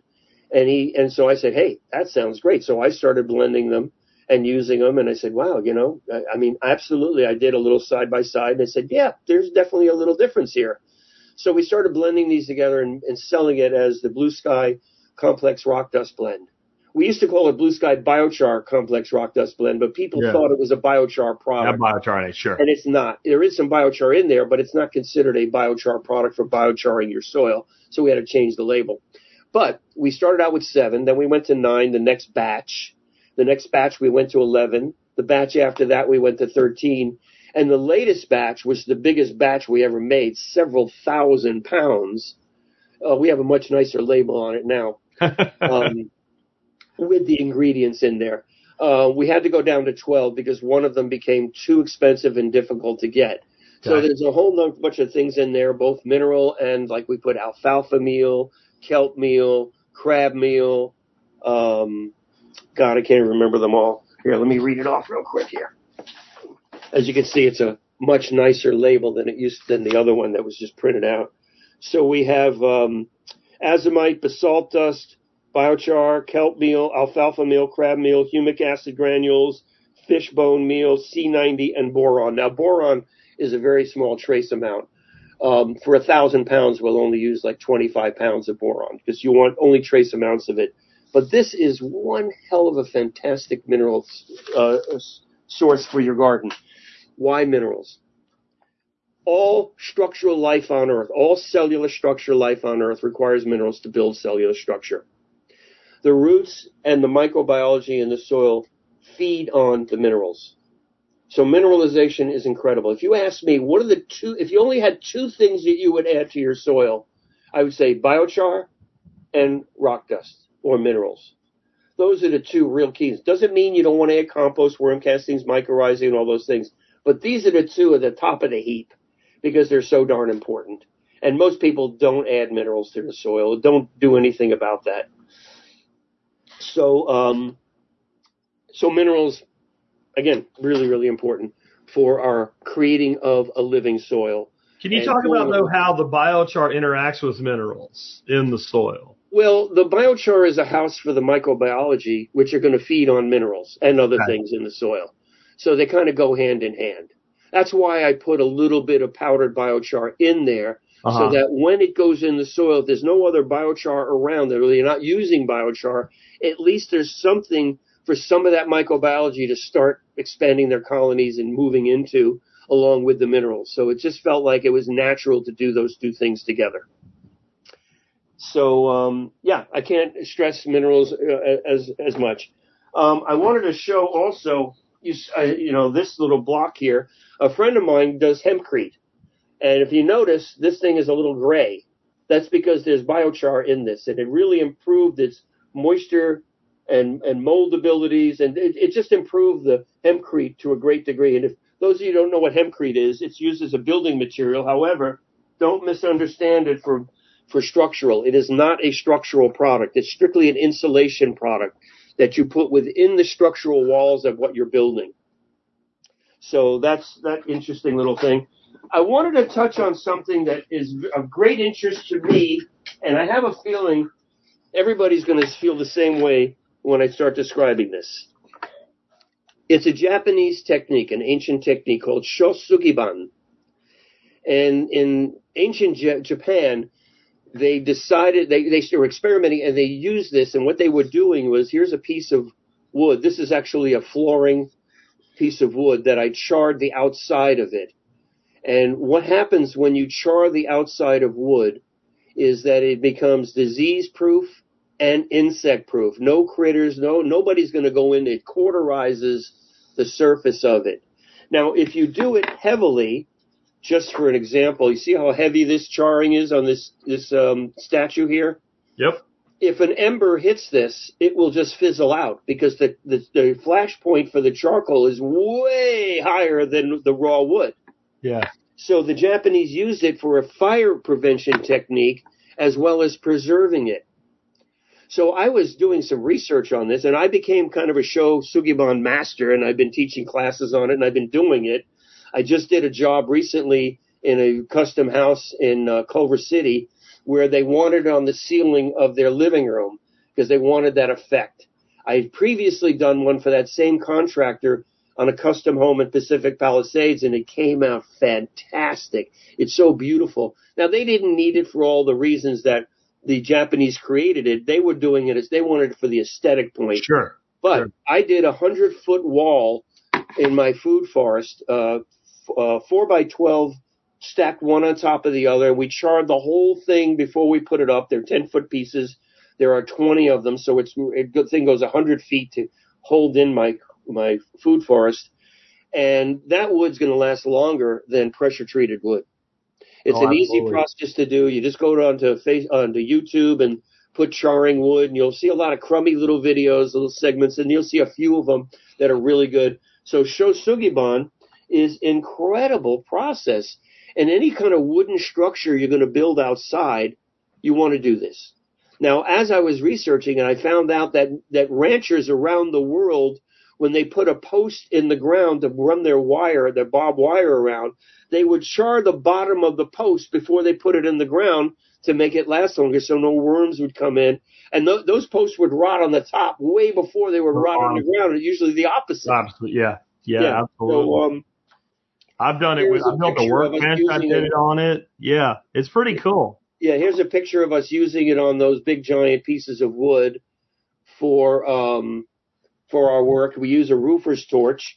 So what we do is we char it, and then we take a nylon, not a metal, but a nylon brush, you know, like a kit, uh, bathroom scrubbing brush, and just brush off the powder. And then we can layer and layer burns and keep doing it. The more we do it, the more it'll end up looking like alligator skin, and that's the fire resistant point. I didn't do my wall to that because I didn't have to worry about fires for that particular purpose, but um, some people do. So shosugiban is a great method. And how does it relate to biochar? Well, it doesn't really exactly relate to it, but it sort of does because it is charring Yep. and it is a charcoal surface. So the interior of the wood is still raw, but the surface has been charred and cauterized, so it, it pretty much lasts for a very long time. And I wanted to introduce everybody to that because it's such a great, great, great method. Um, let's see. Did you have any other things that you had on the question sheet? Yeah, yeah. Let's um. Well, I want to ask you about this. So I, I've been using your wood vinegar, um, especially early on, putting things out as a pest deterrent. I don't have a huge pest problem to begin with because of my ongoing practices. The only thing that has touched anything this year in my garden is freaking cutworms on bean starts. Uh huh. Um, I usually have I I grow some really vine borer resistant squash varieties because we have so many vine borers here. yeah. It's worked on that, which nothing works on that. Um, but yeah, other than putting little rings around your beans, man, cutworms just seem to be the one thing that's a pain in the rear end for me. I can't shake. Yeah, we have a few things out here. Um, we have this thing called the Bagrada beetle. Okay. and I haven't seen it in a few years in my on my property. But um, one or two seasons ago, one of the farms that I consult to, that I've been one of my earliest farm clients, um, he came to me originally because he had uh, giant greenhouses growing tomatoes, and powdery mildew was a, a common thing. It was always there. And he asked me, what can I do for that? I said, I got the simplest solution in the world. It's the bamboo vinegar. You spray it on early enough in the plant, it won't get it when they do get it, it'll stop at dead in its tracks. Of course, you'll still see it, but it'll be dead. And he was just blown away with it. And then he started using it for other things. So he's got these two massive greenhouses with 8,000 plants in it, mostly Wow. tomatoes. And then he's got 16 acres outside growing all kinds of uh, other vegetables, particularly greens and such. And uh, he got invaded by the bee. They ate all his kale, all his chard, all those great greens ate it up. I mean, they came in when they when they come in. It's it's it doesn't look like locust, but there's so many of them. They They act just- like locusts. they chew the hell out of it all. So he said, "All right, can the bamboo vinegar work?" I said, "Sure. Just increase your your your uh, your dosage a little bit. Put a little bit more in there. Dilute it a little bit less." He did it, and he goes, "Man, it wiped them out. We are now free of the Bagrada beetle." And most people here don't even know what it is because they never see it. But years ago, I had these tower gardens, those big tall things that you know do aeroponics, and the bagradas would come in and eat all the greens off of it. And I'd shake the thing, they'd all fall on the ground, and I'd stamp on them. And then when I finally used the wood vinegar on it, I go, "Wow, this is great! I don't have to go stamping on them anymore." And it not only kills them on contact safely, um, it doesn't wipe that colony out like other insects. It won't wipe out the colony like a pesticide would but it not only does kill them on contact, but it, it keeps them from coming back. They don't like the, the odor of the liquid smoke, the smell. I personally like it. My friend Ray, who I, we had a picture of him with the stove earlier, he dabs it on like cologne. he likes the smell of that woody smell. Yeah, I know what these things are now that I see them. I'll I'll bring it up here in just a second. Um, yeah, these things are awful. That's it. That's the Bagrada. Boy, I hate those little suckers. and they're an, yet another invasive. Yep. They're not they're not a native, and that's part of why we have so much issue dealing with them. Uh, is because they're they're absent native predators. Yeah. Uh, so like many things that are like that, when they show up, they go crazy. Uh, I wanted to ask you too, like, so I've I've been basically consuming everything I can find on biochar. I've seen some people, especially with the open burn cone kilns or using like a barrel with a saddle cut in it or what have you. When Yeah. they quench, they go ahead and start the process of getting stuff into the biochar right away. Not so much with microbes, but you know, they'll add a gallon of sea mineral or kelp meal or human urine, uh, during the quench and they'll let that Yeah. sit soaking like, cause that's what I do. I soak mine and then drain it. Yeah. Um, and I try to fill from the bottom because I learned that from you about the steam. Is that because I've seen the people doing it? I don't mean to take away from them at all with what they're doing, but they they're not citing any sort of research or anything. They're just doing it because they think it'll work. Do you think that's a good practice or not? Well, it, it depends on what they're going to be putting in there. Certain things Okay. will survive that heat. Certain things will not. If Yeah. you put compost tea in there, you just killed it immediately as Sure, soon as it hits sure. that heat. Uh, the wood vinegars, they'll be fine. Urine will be fine. Um, rock dusts or minerals like Sea-90 or other things Yeah. will be fine. Um, certain things you got to understand when it hits that those hot coals.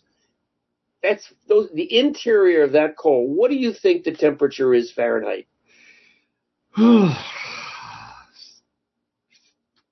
I don't know, somewhere north of 900 degrees.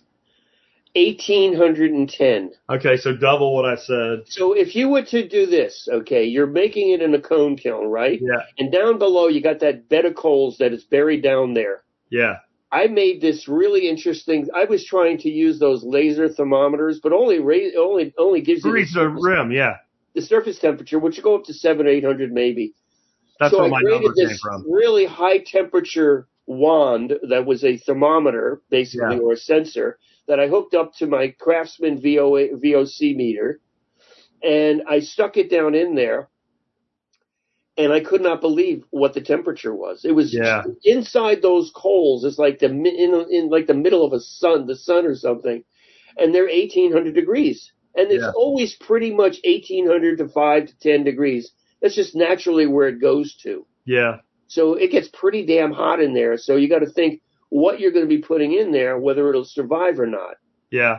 Well, now to be Yeah. fair, that what these guys are doing now, none of them were using living things anyway. But what they were doing is filling it up, and it's yeah, it's no, poop. perfectly, perfectly It's good poop, and then they, you know, then they would add it after they had filled it up and stir it around like a witch's cauldron or something. Absolutely. Now, by putting the vinegar in there, the wood vinegar, you're already going to have it hydrophilic, Yeah, yeah. And you're going to be lowering the pH immediately. Yeah, So, and also by stirring it all up and you pour it out, whatever ash is in there is going to go into the liquid and you're going to be pouring it out. Okay. So, and that's a pretty good thing. Now, when we do a burn, we, we keep that water because I use pyramid kilns now, not cones anymore. They're too Okay. expensive to make and too much waste of material. So we have the corners and we just pour it off and then I put it into the composting or in some beds or something because we're in California, you know, we're Yeah. water conscious. We try to reuse and recycle everything we can. So, uh, yeah, uh, I highly encourage you to use the quenching water. Now, when you're doing a pyramid or a, a cone kiln or even the pit in the ground, the stuff that's the, the, the coals that are down below are going to fully carbonize because there's no oxygen yeah, or very little, lots of heat, so the material gets fully carbonized. But it's that top layer that doesn't always fully carbonize. correct. And sometimes you'll quench it and you'll take it out and you'll go, wow, this is still pretty hard inside. Yeah, No problem putting it back into another bar- burn later on. yeah. I treat it like like your, your sour mash when you're making moonshine. You just pitch it to the next batch. Yeah, exactly, exactly. So, you know, you can do that. So what I do on the last burn or the last layer is I let it burn a little bit longer Yeah, And even if I see a little bit of ash, I want it to fully carbonize. Yeah. And then I'll do the quenching. yeah. yeah I've I even with that. experimented with smothering them. I made a pyramid kiln with a special lid on it. Excuse me. and this um, high temperature sealant around it. And then we took clamps and clamped the whole thing and let it cool off instead of quenching it. Uh huh. The advantage is no oxygen, plenty of heat still built up in there. That means everything inside of that is going to fully carbonize. Gotcha. Because what is biochar? Fully carbonized carbonized. material. Um, I just had a new client call me the other day and we were talking. She sent me a note. She goes, Oh, my neighbor's using this lump charcoal and says it's great for the soil. I said, I, I, I have to call her back today I've tell her this. it doesn't, it's not biochar. No, and It's you can't torrefied. put it- There's still organic material in there to use it as a fuel. What I've been saying in my talks is everybody wants to shortcut everything. Yeah. Go get a bag of it. Don't use it in your garden. Take a big lump out of it, get it all over your hands, and go wash your hands with no soap and see what happens. Yeah. Right? And when your hands are still covered in goop, that's because there's tars and resins in there. Right. Because the manufacturer of that product wants tars and resins yes. because it's it's good in your barbecue. Yep.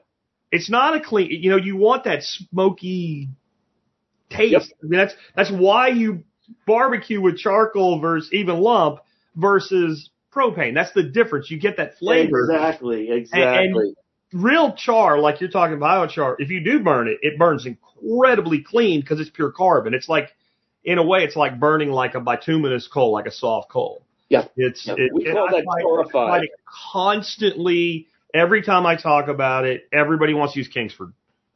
Well, that's the worst thing to use because Sure. that has a lot of wood material in it plus chemicals. Whereas you can buy lump charcoal that is just charcoal, but it's not fully carbonized. Correct. It's still got organic matter in it. And that is called, we, we, we tend to use the term torrefied, not completely carbonized Gotcha. To describe that type of wood. Will it work? Um, probably not very well, and with the potential that it can cause issues to the root systems because of what you were saying and the oils and other things that would be in there. And- Yeah, biochar is It'll fully break down in time, but you're you're not you're doing harm versus good. Yeah, yeah. What people think, you know, hey, let me try to outsmart all the people who've been doing this. Everybody's got their own way of trying Yeah. to redo it, rehash it.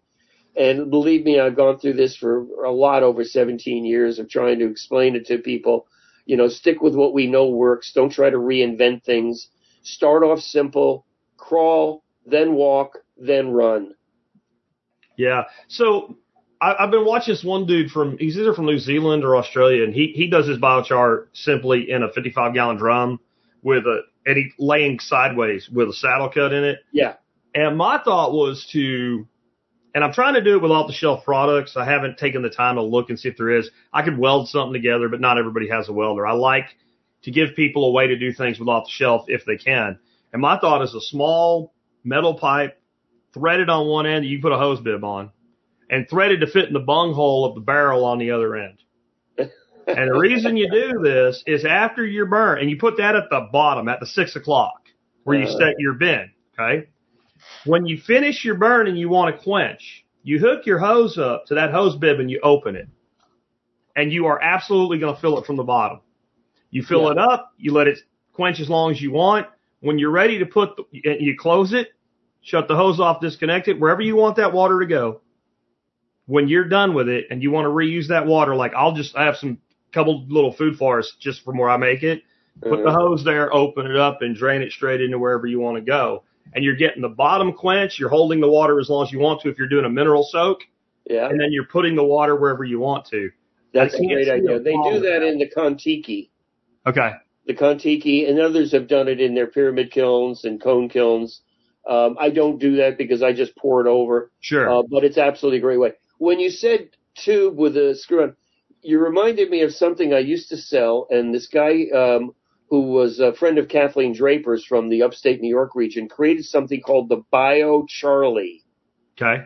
a biochar log. Basically, what it was was a uh, a stovepipe about five six inches in diameter, about Okay. 18 to 20 inches long, Okay. with a cap on each end. One was permanent, and the other one was just pulled off. Okay. Had a little handle on the end cap, handle on the side, and six little holes.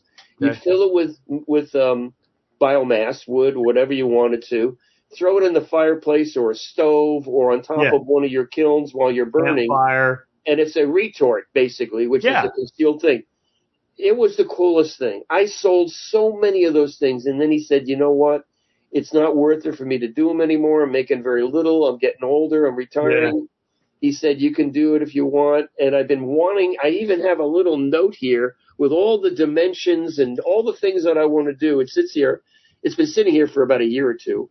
and I eventually will get back to doing it because I had scientific researchers buying them that were like 75 bucks a piece and they would put them into a kiln or wherever, a fireplace and make up batches of biochar for research work because nobody had anything that was simple to do this with. So what I want to do is I want to make it out of a heavier steel with a, you know, a heavy cap on one end and a removable cap on the other with the holes and a handle on it and a little eyelet so that you can connect a chain to it. So if you put it into your kiln, your pyramid kiln or cone kiln, um, you don't want to quench it because you don't want to get it all wet and have all the metal freaking out. Yeah. So once once the get it burn is done, you, you know, you just pull the chain and yank it out of there, and um, and then let it cool down.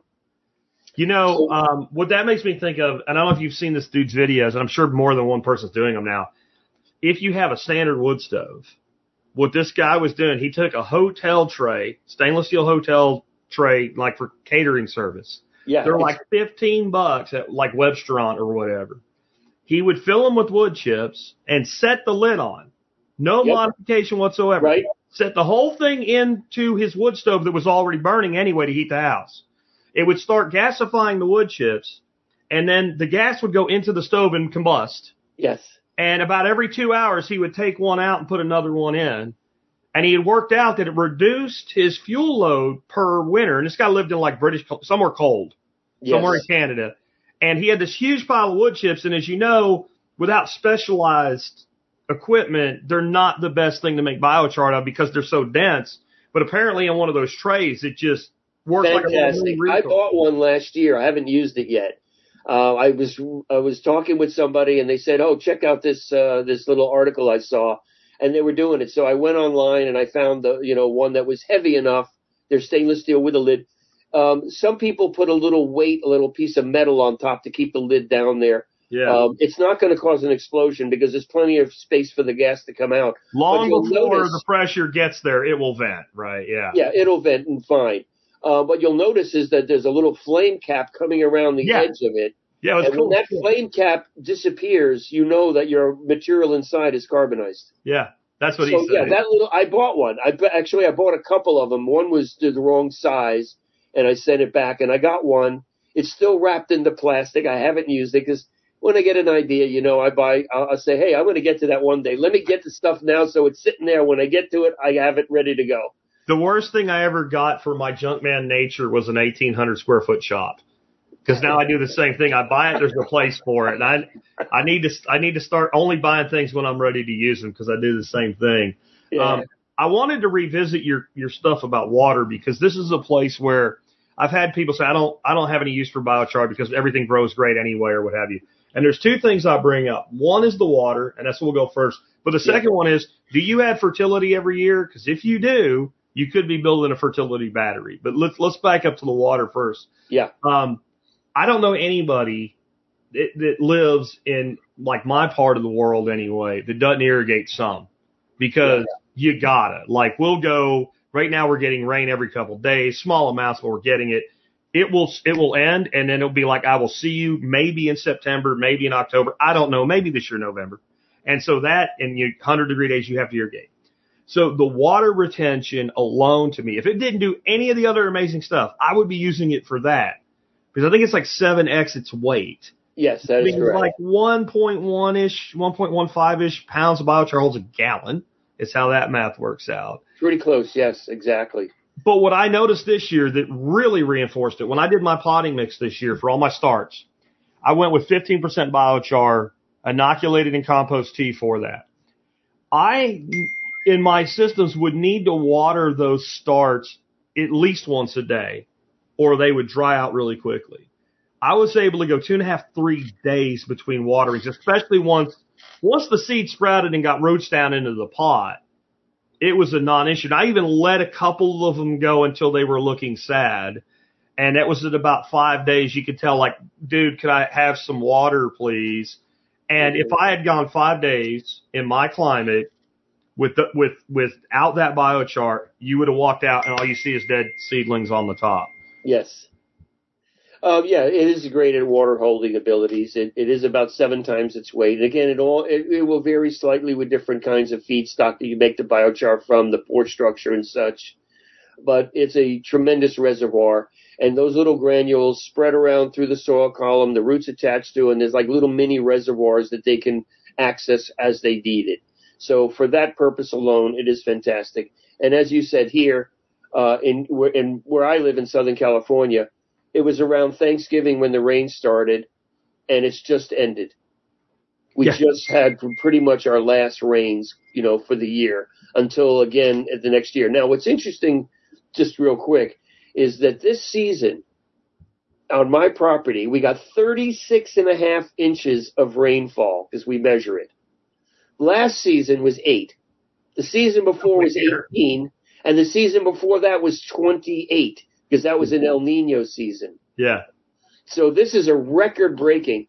We not only did it fill our rain tanks up, but we had buckets and trays and trash cans and anything that will hold water all over the garden. And we got another 1,200 gallons out of that and used it up already. So it's been pretty amazing, you know, this year's rainfall. And we'll see what happens next year. But yes, biochar is great for drought tolerance. Now, even when you have biochar in there, if you let it go a really long time and the plants fall over, that biochar, because of not only its nature of holding water, but all the other great attributes, you water that plant that looks like it's dead and it will probably come back, whereas one without biochar will not. Yeah. And we've done experiments with this up at uh, Oregon State University many years ago. One of my colleagues, who has since passed away, um, and proven that you know it really it not only drought tolerates while it's the plants are alive, but uh, if the plants go through some shock because of a lack of water for a period of time, those with biochar will come back, and the others will generally not. Yeah, I've observed that as well. I ones I let look unhappy, I kind of felt if I didn't think they were going to come back. I let them go till I thought they weren't, and I watered them to see, and and they did come back around. They were they were a little unhappy for a couple of days because they had been stressed so hard. Mhm. But my point is, if I had mind farted and not watered my seed starts for a couple of days without it, everything's wiped out. And you know, when you're when you're starting your stuff four or six weeks out and you've got all that effort into it and you lose starts, like that alone was amazing to me. And then my other thing is like I call it trying to get off therapy. Like I'll always add fertility because it's part of the innate processes we have here with the composting and what have you. I got to do something with the waste. But Yeah. it's amazing how much, even like you said, organic operators, how much input is used to keep cropping up. And when we're doing this, what we're doing is we're building that reserve battery of life and nutrient in the soil. Mhm. And over time, we resu- reduce the input requirement. And I think this is something Yes, that especially exactly. like I have people in northern climates, Paul Wheaton for one, that push back. This is for the tropics, you know. We don't need it in Montana. And I'm like, if you're if you need fertility every year, then you could need less and you could need less irrigation. And I think that's like this is I teach time preference thinking. And the problem we have today is people want to know what do I get this year and you're lucky if you can push them to thinking of next year. And if I had the slide, I'd bring it up. But I look at a slide, I stole the slide from a presentation that was a graph where they did, it was raw biochar in Aspen woodlands where they're doing like, uh, fire prevention work. They take all the dead debris and all, and they, they reduce the dry tinder. Well, they brought, uh, field cone kilns, pit kilns, whatever out in the field. They made biochar. One place they did nothing. Another group they put down straight fertilizer. Another group they put down wood chips. Another group they put biochar. And another group they put biochar with fertilizer. Now what was not specified is what did they mean by fertilizer? Do you mean 10 10 10? Do you mean chicken? You know, they didn't say, so we don't Right. know. Year one, fertilizer outperformed any everything. And as you'd expect, naked char did the worst. Year five, and they touched, they did nothing after this except measure the wood mass. Right. Year five, the naked biochar outperformed everything else, including biochar with fertilizer. Yep. So now we're thinking seven generations is how we need to be thinking. And this is a way to do that. It's what I've been trying to convey. It's that you're time banking. So, you know, we talk about stacking in space all the time in Oh man, permaculture. right but on. now we need to stack in time on top of that. And this is a time stack. You really hit it on the nail there. Um, it, you know, it is a long-term thing. And Again, it's going to be around for many, many, many centuries. Um, it is true that you're creating a living soil with biochar is going to see increases every year.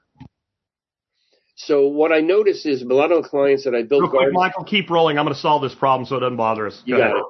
So what I've noticed in a lot of my clients' gardens that we've built for them is that they come back to me every year for more ingredients and more more amendment things, and they always say, "Hey, you know, this year is better than last year," and that continues on. It keeps getting better and better.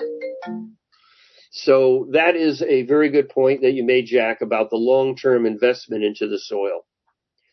Now, one of the things that comes up a lot is, you know, you'll see research papers saying, oh, biochar doesn't work everywhere. It's only for this kind of soil or very depleted soils.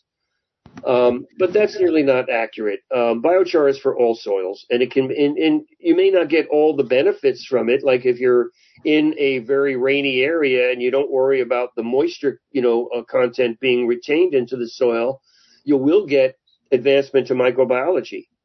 You will get less runoff of the nutrients. You'll get And better you'll- structure too. Yeah, the tilth, the the the drainage, the aeration, it, it enhances all of that. So to say that biochar doesn't work in all soils is not accurate, and I wouldn't go by that. I would say that depending upon what your soil needs, biochar will provide that. So you may not need the water holding ability, or you may not need this or that, but you're going to need one of those, and you don't have it now, or you don't have it to a degree that it could be at its peak and a, and a more efficient um, um, use of it. So, Yeah.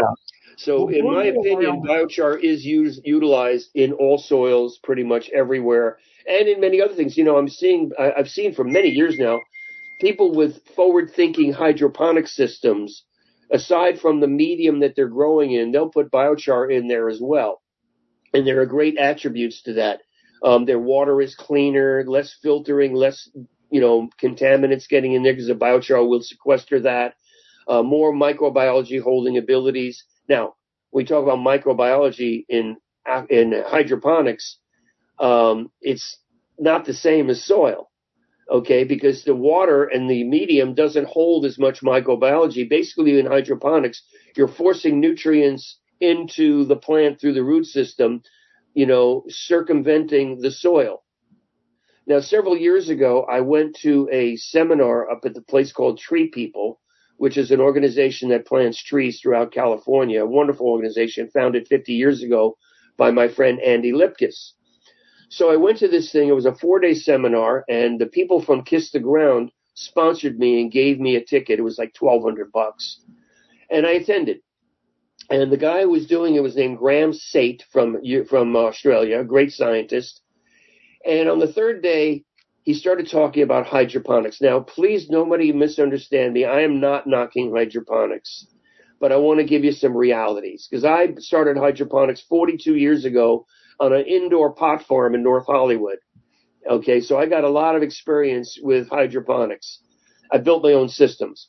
So anyway, what Graeme showed us was you cannot mm-hmm. duplicate what soil does. The, the, the interaction of root systems, plants, and everything with that soil, the microbiology, all the, the things that are so dynamic to soil do not happen in hydroponics. The thing that's attractive about hydroponics is that you use less water, they grow quickly, you can do it indoors, outdoors, you can do it anywhere, and all those things are very good. But you do not get nutrient density in hydroponics like you do in soil. There is a really big separation between the two. So I'm not knocking it, but I want you to know that if you're after nutrient density, high Brix level, more immunity against insects and against disease, you're not going to get that with hydroponics to the degree you will with soil. Simply put. I've used it mostly for quick turn leaf crops, especially in winter when Mhm. they're hard to produce. Like Yeah. being able to have fresh basil in January is great. Yeah. Um, I've also used it with some modifications that I won't get into today to do starts that end up in the soil. Yeah. And I've been able to get plants off to an incredible start. That's a, that. wow. I like that. That's a great use of it. I- Like I said, I uh, don't want to dig deep into it, but basically you have to highly modify the net cup Yeah. so that when you pull the plant out, you don't destroy the root system. yes. So you basically prune the net cup down to there's only just enough to hold whatever. I don't use Rockwool. I use a product called the Rapid Rooter, and I use Yeah. those because when I do pure hydro, when they're I also do aquaponics, and when they're like spent, instead of throwing them away or composting them, I throw them on top of an ebb and flow bed. And you Uh-huh. come out the next morning, and the worms come up at night, and they eat all the roots out of it and go back in. And I can get like five uses out of them. Cool. So it, there's all kinds of ways to tweak, but I'm, I'm with you. And when I was teaching, like I investigate and I teach an, a huge audience. And so I want to be able to talk about everything and I would get hammered by the soil people. And I'm like, I never said it was better.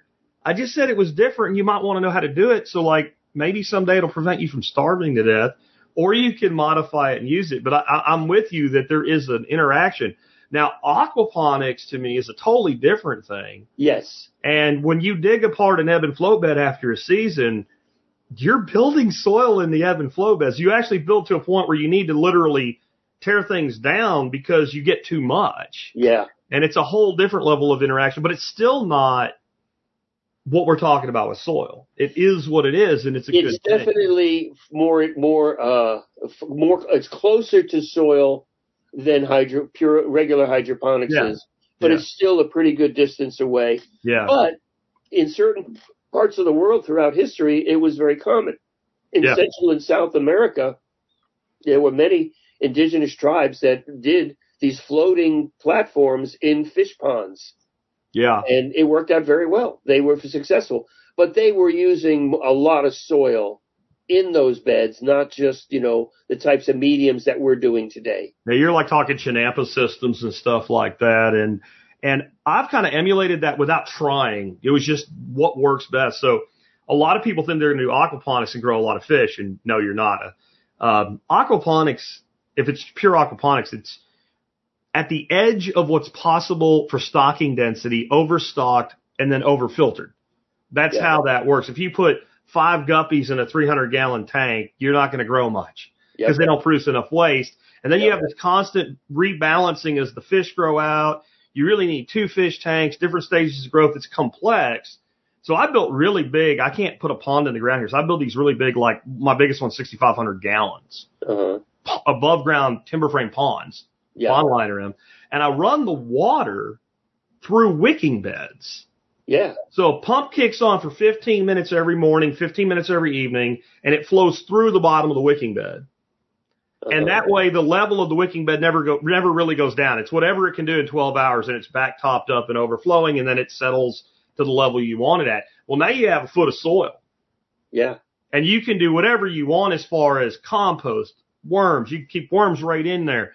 Um, Yep. But what I've got is I've got a system with like 12 wicking beds in it that are not growing anything this year. I'm kind of tapped out on time. They're going to get relocated this fall. And when I redo them, I'm damn sure going to take the soil that's in them and I'm going to incorporate biochar into that. Absolutely, a great idea. It works great in aquaponics. You just got to figure out where in the, where in the setup that you want to put it Yeah. to get the most benefits. The thing about aquaponics also is, um, it is again, I am totally for it. I just don't happen to do it. And Yeah. I've worked on some aquaponic projects. We built an aquaponic system. Oh God, probably ten years ago or so at Venice High School at the Learning Center there. Uh, David King was the guy who ran the place. I think he still does. Um, the thing about aquaponics is you got to be watching it every day, all the time, pretty much. I mean, it's not something like you can grow in a field and, you know, have your sprinklers on and walk away from Yeah. it for a period of time. You don't walk away from aquaponics or otherwise you have a disaster and that whole investment goes right down the tubes. All the fish die Yeah. or something contaminates somewhere. So when you're doing aquaponics, you got to be around all the time. You're not going on a three week vacation anywhere No. unless you got somebody competent to watch it while you're gone. Yeah. I got a, I got a farm sitter who was here when we built everything. Good. And that's, but, but I'm still, I'm not really, do, I, nothing I do I would call aquaponics anymore. I'd call aquatics. I do have a system and I have an idea for it and I'd like your thoughts on this. Yeah. So I have a system that mostly is a fairly large. It's about eight foot by 16 foot and it's almost in ground, barely raised Uh-huh. pond liner systems behind my duck coop. And what I do with it mostly right now is I raise azolla and water hyacinth that I feed to my livestock. Cool. And then they, they're fed in a way that whatever's left over becomes part of the compost every season. I have a 50 gallon stock tank elevated in the area because the ducks are not allowed in there because they'll eat everything that's being grown for them before it grows. Yeah. So I have it uh, up where they can go. I have a 50 gallon stock tank. It's not their primary water. They come every, home every night and take a bath in it, crap in it. And I can actually open that up. I can water trees with it and I kind of monitor the, the waste load and quite a few times a week it actually dumps into that pond. Uh-huh. And that spurs the growth. Like my water hyacinth is really kicking off in another month. I'll be able to feed a wheelbarrow a day and never run out of it. I have these big four by four, 150 gallon roughly tanks that are elevated that water's thrown in various ways and they come back down to that system. It'd be real easy to throw like three ebb and flow beds across a stack of them, put it on one timer. And I, I do ebb and flow with a timer. I don't do bell siphons. Bell siphons stick and timers don't. Right. So the timer goes off for 15 minutes. Water comes in a bottom hole, fills up to an overstack, overflows. Timer shuts off. Water goes back down through the pump. It's flawless. It never fails. You Oh, never cool. find a stick siphon. Uh, it's the way all the hydro people do ebb and flow. And I just said, well, why can't you do that in aquaponics? I think it'd be real easy to take like three 20 gallon tubs, set one above each one of those, fill them with biochar, run ebb and flow in it. I don't care if anything grows in it. You're taking all that nutrient, you're taking all that biology, and you're constantly in an aerated state inoculating that biochar. Yep. My question would be for you, with all your past knowledge, about how long you're running a 15 on, 45 off, 24 hours a day. How long would you leave that there before you'd consider that biochar ready to go into other uses? Well, not knowing the amount of nutrient going through it, I would say uh, probably only as much as a week. Really? You Okay. know, I would. I don't think it's going to take that long to do that because once that once that biochar is hydrophilic, okay, which Yeah. is again easy to do, and just plain water will eventually make the biochar Yeah. hydrophilic. Um, it's going to start to absorb very, very quickly and fill up very, very quickly uh, with those nutrients. And you got all kinds of natural nitrogen in there, and the trace minerals and other stuff in there that the animals' feces have in there. Um, I think it's a great idea, and it, I don't think it'll take very long at all. Maybe a week, you Yeah, I want to try it. And the And good if you want to let it sit longer, fine. yeah, that's what I was thinking. I can't. It's only going to load up to a certain point. It's, it can't load up beyond what whatever fills Yeah. the tank. So you can't put 20 gallons in a 10 gallon tank. But you know what happens is once it's full, it's it's pretty much ready to start using. Now, I personally like to make my inoculants for the biochar more complex. I like broad spectrum. So I'm going to use fish fertilizer. I'm going to use sea- kelp fertilizer. I'm going to put, you know, different kinds of um, worm casting extracts. I like things to be very complex because the broader spectrum, the more the plants and the more the soil and more everything will come out of it. Very, very. So I'm cool. always looking for complexity in my composting, in my biochar inoculation, in my soil blends. Um, one thing that we did not talk about, and I'm going to briefly mention because I know we've been on for a while, is that um, bokashi. Okay. Um, I love bokashi. Um, I actually, uh, my friend Kwatamak Villa up in Oregon, I, I consider one of the experts on bokashi. And about a year and a half ago, he did, uh, when we were still in COVID, our local garden club, the uh, Ventura County Organic Garden Club, had him on our uh, Zoom call, and he was talking about bio. He's an expert on biochar as well. Um, one of Matt Powers' educators on his course, and he was talking about bokashi, and everybody got so excited that before the Zoom call was over, everybody going, "Wow, we should do this." I said, "Okay, okay." We'll have a biochar, a, a bokashi workshop at my house on such and such a date, and 30 people showed up. So I got a bunch of rice bran, I got the EM1, the molasses, the water, and I got these special 10 gallon food grade um, barrels with you know with locking lids. Yeah. So we mixed um, some biochar, a little bit of biochar in with the rice bran, and we were making it. So the reason I'm talking about bokashi is because I have been using it in some really cool ways. Obviously, the way most people were introduced to bokashi was through these little container composters you put under your sink that go Yeah. anaerobic. Yeah. So you put your food waste in there and you seal it up. Now, if you opened it without bokashi in there, it's going to stink like high holy hell. Yeah. But if you put a little bokashi in there, it starts to decompose everything and he breaks down the bacteria that goes bad that causes the smell. So you can compost if you live in New York City or in a city and you don't have a composter outside, but you got plants and you want to have compost. That's how that they, they always included bokashi and they have a little um, at the bottom of the square, you know, container was a little spigot to get the ex, ex, exudate out. And that's how most people learn about it. But it's used in in regular uh, aerobic composting. We put it in our soil blends. And what Quatamak was showing us was that he makes these bokashi balls with bentonite clay or some kind of clay, biochar, and the bokashi, Hmm. and he throws them in ponds and waterways, and it cleans them up. Interesting. It's fantastic. So I just got a job that I'm going to be delivering tomorrow. And basically, it's this guy who lives in Pacific Palisades, a beautiful home with this awesome pond with natural plants and fish. Of course, when I was there, the algae took over everything. So they're going to clean the pond out, get all the algae out. We're going to take these mesh bags that are somewhere around 18 by 24 and they're they're somewhat flat, maybe about eight inches thick. You know, is what you get. And we filled it with a blend of bokashi and biochar, so it's eight parts biochar to one part bokashi is what we did in there. Blended it, all, mixed it all together, filled them in there, pulled the drawstring, and what we're going to do is sink them in the pond. Now, they, if you throw them on the water, they'll float for a while. So Yeah. we're going to put some river rocks in the bottom of the bags. Five bags that we made for this particular project, and then we're going to pour there's about 1,800 gallons or 2,000 gallons in this pond. We're going to pour two liters of bamboo vinegar in there, one at one end where the intake is to go to the filter system, and one at the waterfall so it disperses well. Okay. And that water is going to stay clean for a long time. Yeah. I mean, a Yeah. couple of years. Yeah.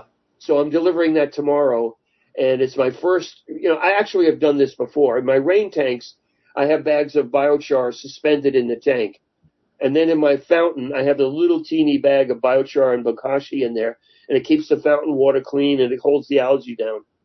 You know what? I'm going to try that in my my wife's little pond. I built her for a bird bath. Yeah, All my ponds are large enough systems that the biology in them. I mean, the one I dump, you know, duck poop into four times a week. If you put a quart jar in there and lift it up, it's I wouldn't drink it, but it's crystal clear. Hers Uh. just stays. I've tried barley straw; it just stays green. Um, Yeah. I think it's because of the size issue, and it stays really warm. I'm going to give that a shot in that one. Um, let's take some questions sure. because I have held you here oh, two almost two hours, um, and I want to start out with one that actually benefits me. So where is it? Okay, John asked about will it help with black soldier fly bins? I use a lot of fish in my bin, and it stinks when downwind. And I want to ask that question because I do worms, and I'm about to add soldier flies. And one of the workshops from Living Web, Web Farms, the expert teaching the BSL said, don't use the frass as fertilizer.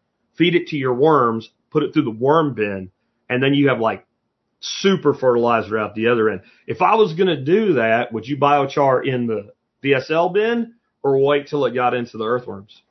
you know, that's a good question. Where is the smell occurring? At the Uh, end or the see if beginning? John's still here, you can follow up with that. But this is he's talking about black black soldier fly bin. He that was my question. I was see no no issues with it. I have to know a little bit more. So, John, if you want to call me and let's have a conversation about it, I open up to you. My website will have my phone number. Give me a call, and I'd be more than happy to talk about that because that's fascinating, and I'm into it. Um, Bokashi is a great thing for controlling smells in a lot of places. Biochar is too. The Mhm. two together, biochar is a little slower. The bokashi is a little quicker because the biochar is just absorbing the odors, whereas the bo- bokashi is actually breaking down the bacteria that are causing that odor. So you're working from two different things. Combining them together, I think, is uh, a win-win. The question is, where do you put it? And I need to know a little bit more about the system to describe where that is. If I was standing there with you, John, right next to you, it would come to me like that. Gotcha. But I'm not there. So I need you, your eyes, to help me to understand that, and then we together, you and I, can figure out the best application. What stage do you put it in? Okay, cool. All right, so um, let's see. Rachel says, "How much does that tool go for to analyze Brix, and how do you spell it?" Uh, she's talking about a refractometer. A refractometer. Um, oh, let me see if I have a spelling here real quick. I'm sure I do. I just got to find the sheet that has it. I'll cheat. I'll, I'll find it for you. You can just answer the price. Okay, so a refractometer. Huh. Ah, R E F R A C T O M E T E R, refractometer. Now, there's a lot of them out there for, you know, 30, 20, 30, 40 bucks. I don't recommend it. And the reason is, it's not that they're not accurate or anything like that, but when you get a better one, you want one that says it's self-compensating for temperature.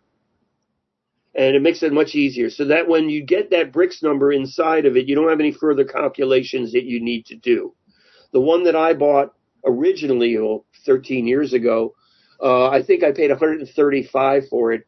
Um, I have seen that same one come down to about 100. Um, there's two brands. I'm sorry, I don't recall offhand what the names of the brands were, but we have a kit for 110 bucks that has a good refractometer that is self-compensating, the shredding scissor, and the little press, and the laminated sheets all together. It's not on the current website, but if you want to call me and talk to me, we'll be able to get one to you. We have a couple of the kits in stock. I can make up more very easily. Um, just haven't put it on the old website. We're waiting for the new one to come on. I don't know the date when that new one is going to go up. But um, any questions that you have about anything, I invite all of you to contact me. now, obviously, um, some people like texting, some people like emailing. Careful what you ask for. Yeah, I know. I asked for this last time and I got a lot. Yeah. But I do, I think the best way, the most nuance in a conversation is a conversation on the Agreed. phone. Agreed. Now, if you call me, please leave a message if I don't answer. I will get back to you. Okay. Or send me a message with your information and I'll contact you, whatever. I just prefer a conversation and maybe I'm a little old fashioned that way, but the reality is there's no conversation better than one that when you're talking to each other as opposed to texting or emailing. so, You know, and I do a lot of that too. yeah. So um, let's see what happens this time. Last time it went pretty well. It wasn't too bad.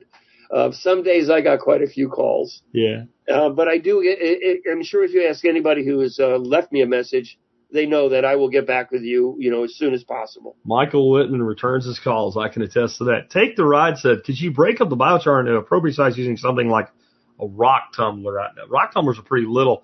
I I don't know what your thoughts are on this. I, I'm I'm fine with the drive over the bag method. I like using my wood chipper. I'm sure the Stihl leaf vac, if you have one or to invest one, works great, like you said. Um, I did hear a guy say the way they were doing theirs, and I think this is another Aussie. They had a cement mixer on site anyway. They'd throw the biochar in there. They'd throw a few fist sized rocks in there. Sounds like it's make a terrible noise, but they'd run it for a while and they'd end up with really fine stuff and then a little bit coarser stuff and all the coarser stuff would end up on the top. Yeah, So that was one way I heard to do it. And uh, yeah. No, you can use some of the fine stuff. There's nothing wrong with it, but you know, you want the granular sizing that's optimal is one to ten millimeter. okay, Okay, doesn't mean if there's a little bit outside in this way, it, it's going to still work. It just won't be at the, the the total peak, but it'll still be quite well there. okay, You know, so there are all kinds of different methods. Um, just remember that when you are breaking it up, you're going to get dust. You know, in certain simple methods. So please wear a really good sealing mask on your face when you are doing that. You might even have a hose with a fine mist to spray some of it out of the air, you know, or if you're done with it and you start transferring it from one container to the next, it's going to go airborne. that's when it really smokes. Just, you know, give it a little uh, misting of water to keep the dust down. And even if you've had it wet, if you let it sit like in a bin for a couple of days, it will dry out pretty well and you can yeah. repeat that. So Joe asked, was softwood versus hardwood covered? I found that when I talked to commercial producers of biochar, they always say the one that they get their, their feedstock from is the better one. I think they both work. If you had a preference, you know, I do mostly hardwood because that's what I have here for, for Yeah. flash to, to use. Um, it would seem to me in some way in my head, for some reason, I would gravitate toward hardwoods, but does it even really matter? Well, there are differences between it, but whether it really matters in the long run for most of us, no, it doesn't really. I like to mix it all together. I like again broad spectrum. It's you got a little, a little of this, a little of that. The pore structure in a hardwood is definitely going to be you know tighter together, Okay. whereas a softwood's going to have a looser pore structure. If you're making activated carbon, okay. By the way, here's a quickie the difference between activated carbon and biochar.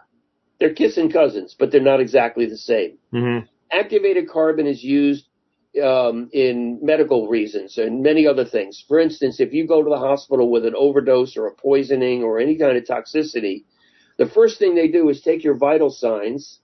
The second thing they do is spreading a slurry of charcoal down into your digestive system so that it can chelate all that stuff in your digestive system into itself and then take it out of the body when you defecate. So it's used for that. They generally use hardwoods. Now, when they're making the activated carbon, it goes through the same pyrolysis process that biochar would do, but then it goes through a, a- another stage of um, kind of pyrolysis, which would be a, a- secondary or a third retort to affect the pore structure for specific things. They'll like inject steam in there or something else. So when you're dealing with, um, you know, the activated carbons, they're pretty much always hardwood. But the difference between hardwood and softwood, yeah, there are some differences, but not enough to make any kind of judgment call saying, oh, I'm only going to use this one or I'm only going to use this one. They're both going to work fine. They're just going to have different pore structures. You know, that'll um, maybe bring in different microbiology will fit into one as opposed to the other. Gotcha. Gotcha. So now, when we're talking about grasses or hemp or other softer fibrous materials and we make biochar from that, you're pretty much only getting powder yeah. Yeah. because there's no structure like a piece of wood where it'll break down into a granular form, you know, and then of course if you keep beating it up, it's going to break down to powder. But with grasses and hemp and things similar to that, you're going to get pretty much powdered biochar. And again, nothing terrible about it, but you want that one to 10 millimeter granular size for the highest surface area and the most usefulness for the root systems and the soil. That, that's what I would recommend. Bamboo biochar? Bamboo biochar is pretty wonderful, actually. Um, I've talked to people around the country uh, who have done some research with it, and they say it's one of the optimal things. The problem is we don't have enough bamboo here to do it on a scale. Um, several years ago, about seven years ago, the company that I get the uh, bamboo vinegar from, um, I decided to. Uh, I got some samples of their bio, bamboo biochar, and I decided to buy a container of it wow, one of the biggest mistakes I ever made. Not because the product wasn't good, but because they screwed up on the shipping and they ended up sitting in a warehouse and they Oh. charged me three thousand dollars for it to sit there for a week, the container. Ah. Then they packed it so poorly because they figured it'd be in the container, nothing would happen. But as they were moving in and out, they, the things, the bags were overflowing over the pallets, and when they Oh. moved around, the bags were breaking.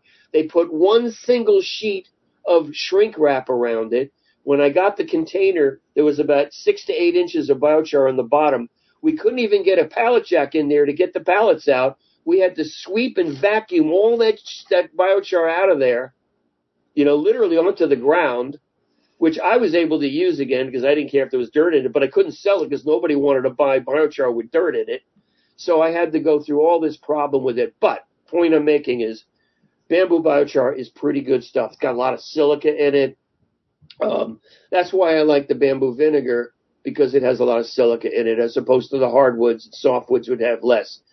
They both do a great job. Just one has a little more silica in it. Okay, I want to go ahead and wrap up because we're at two hours and 10 minutes almost here. I do want to give you a chance to talk about this, though. I want to tell people what you're looking at there. You're pretty excited about Yeah, that. yeah. So a friend of mine who does the hempcrete, um, and he mixes uh, biochar with the hempcrete. He buys uh, our powdered biochar. He came over about two weeks ago and he with a little box and he was holding it close to his chest and, and I go, what's in there? He goes, it's a surprise. So we go out into the patio and he pulls this little block out and I went, whoa, and he hands it to me and I thought it was going to weigh a lot because it's cement, Yeah. but it's not just cement. It's cement, biochar, hemp shavings, and really fine dust from hemp, and the stem from the frond of the palm.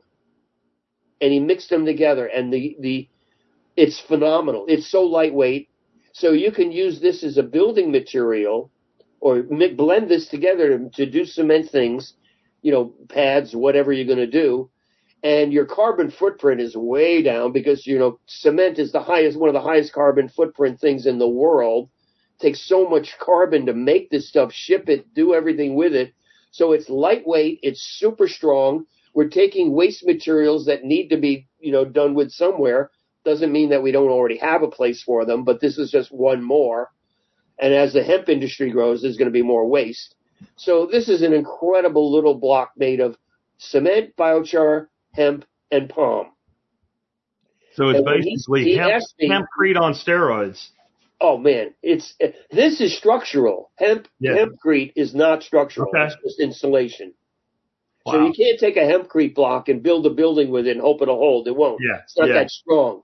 They, they use a thing called the Rockwell test, which is the the, uh, the tensile strength of something uh, of something. And so I ex- expressed to him my my um, in my recommendation that he do um, one with all four ingredients, one with just cement, one with just uh, cement and biochar, one with Yeah. cement and uh, and then put them all through the test to see what the Rockwell hardness would be. Very cool. Very cool. Well, Michael. Okay, so this question, farm, uh, fiber from the palm gave it more strength.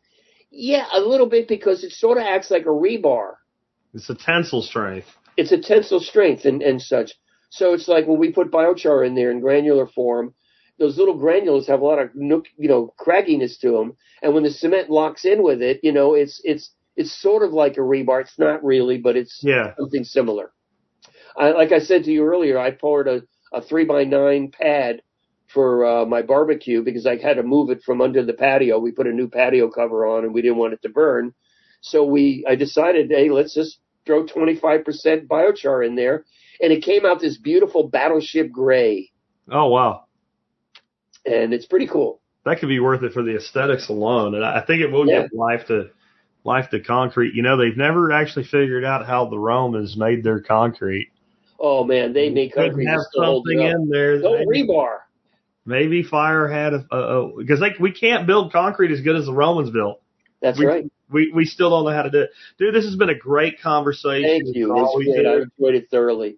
I want to let everybody know because the vast majority of people listen to the audio only. If you're driving down the road and you're hearing all these things and URLs and whatever, don't sweat it. Don't pull over, wreck your car or nothing. Um, just go by the site, the survivalpodcast.com, pull up today's episode 30, 3307. It stays there forever. So if it's five months from now, it'll still be there. All of Michael's links are in the show notes. They're broken out to the general links and to the links that are for the products and stuff like that as well. Uh, and all of my resources are there as well. Michael, thank you for being with us today. Thank you very much, Jack. I can't wait to get together with you. Um, I think our heads are going to explode. Yeah, yeah, we might create a vortex or something, but uh, I'll chat you with you about that. Maybe we'll figure out a way to make that come on. But uh, we're All gonna wrap up now. Thanks for being with us today. Thanks, man. Thank you very much. Take care, everybody. Let me hear from you. All right, folks, real quick before I go, I want to remind you that one of the ways you can support my show is do your online shopping at tspaz.com. If you see it there, I own it, I bought it, I spent my money on it, or I would not tell you to buy it. Today's item of the day is new and old at the same time. Kind of like me. I'm new every day, but I get older every day.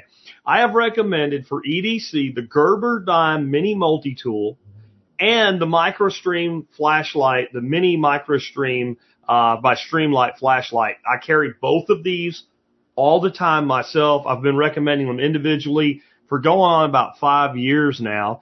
I've recommended the MicroStream forever, but I started recommending the mini, uh, the or I'm sorry, the Streamlight uh, stylus, which is a two battery light forever. But I started recommending the smaller one when Nicole Sauce informed me that, that girl jeans, in her words, have stupid non-pockets and the longer one doesn't fit in the daggone pocket. Well, I found out this week that there's a combo where you can save about 26% by buying them together.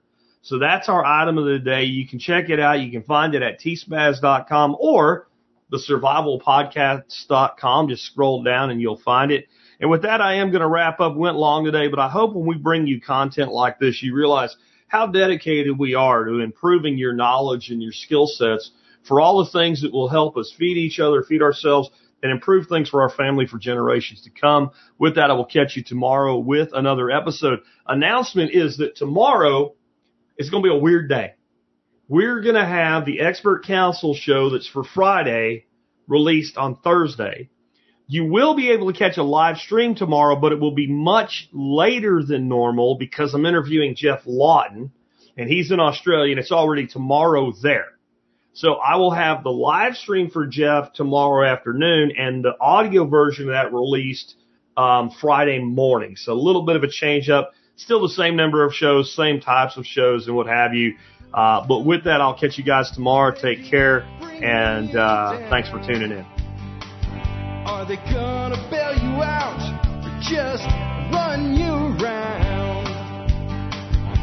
They said you should have a house the American way. A dollar down, a dollar a month, and you never have to pay better way to do this. Let me show you a better way.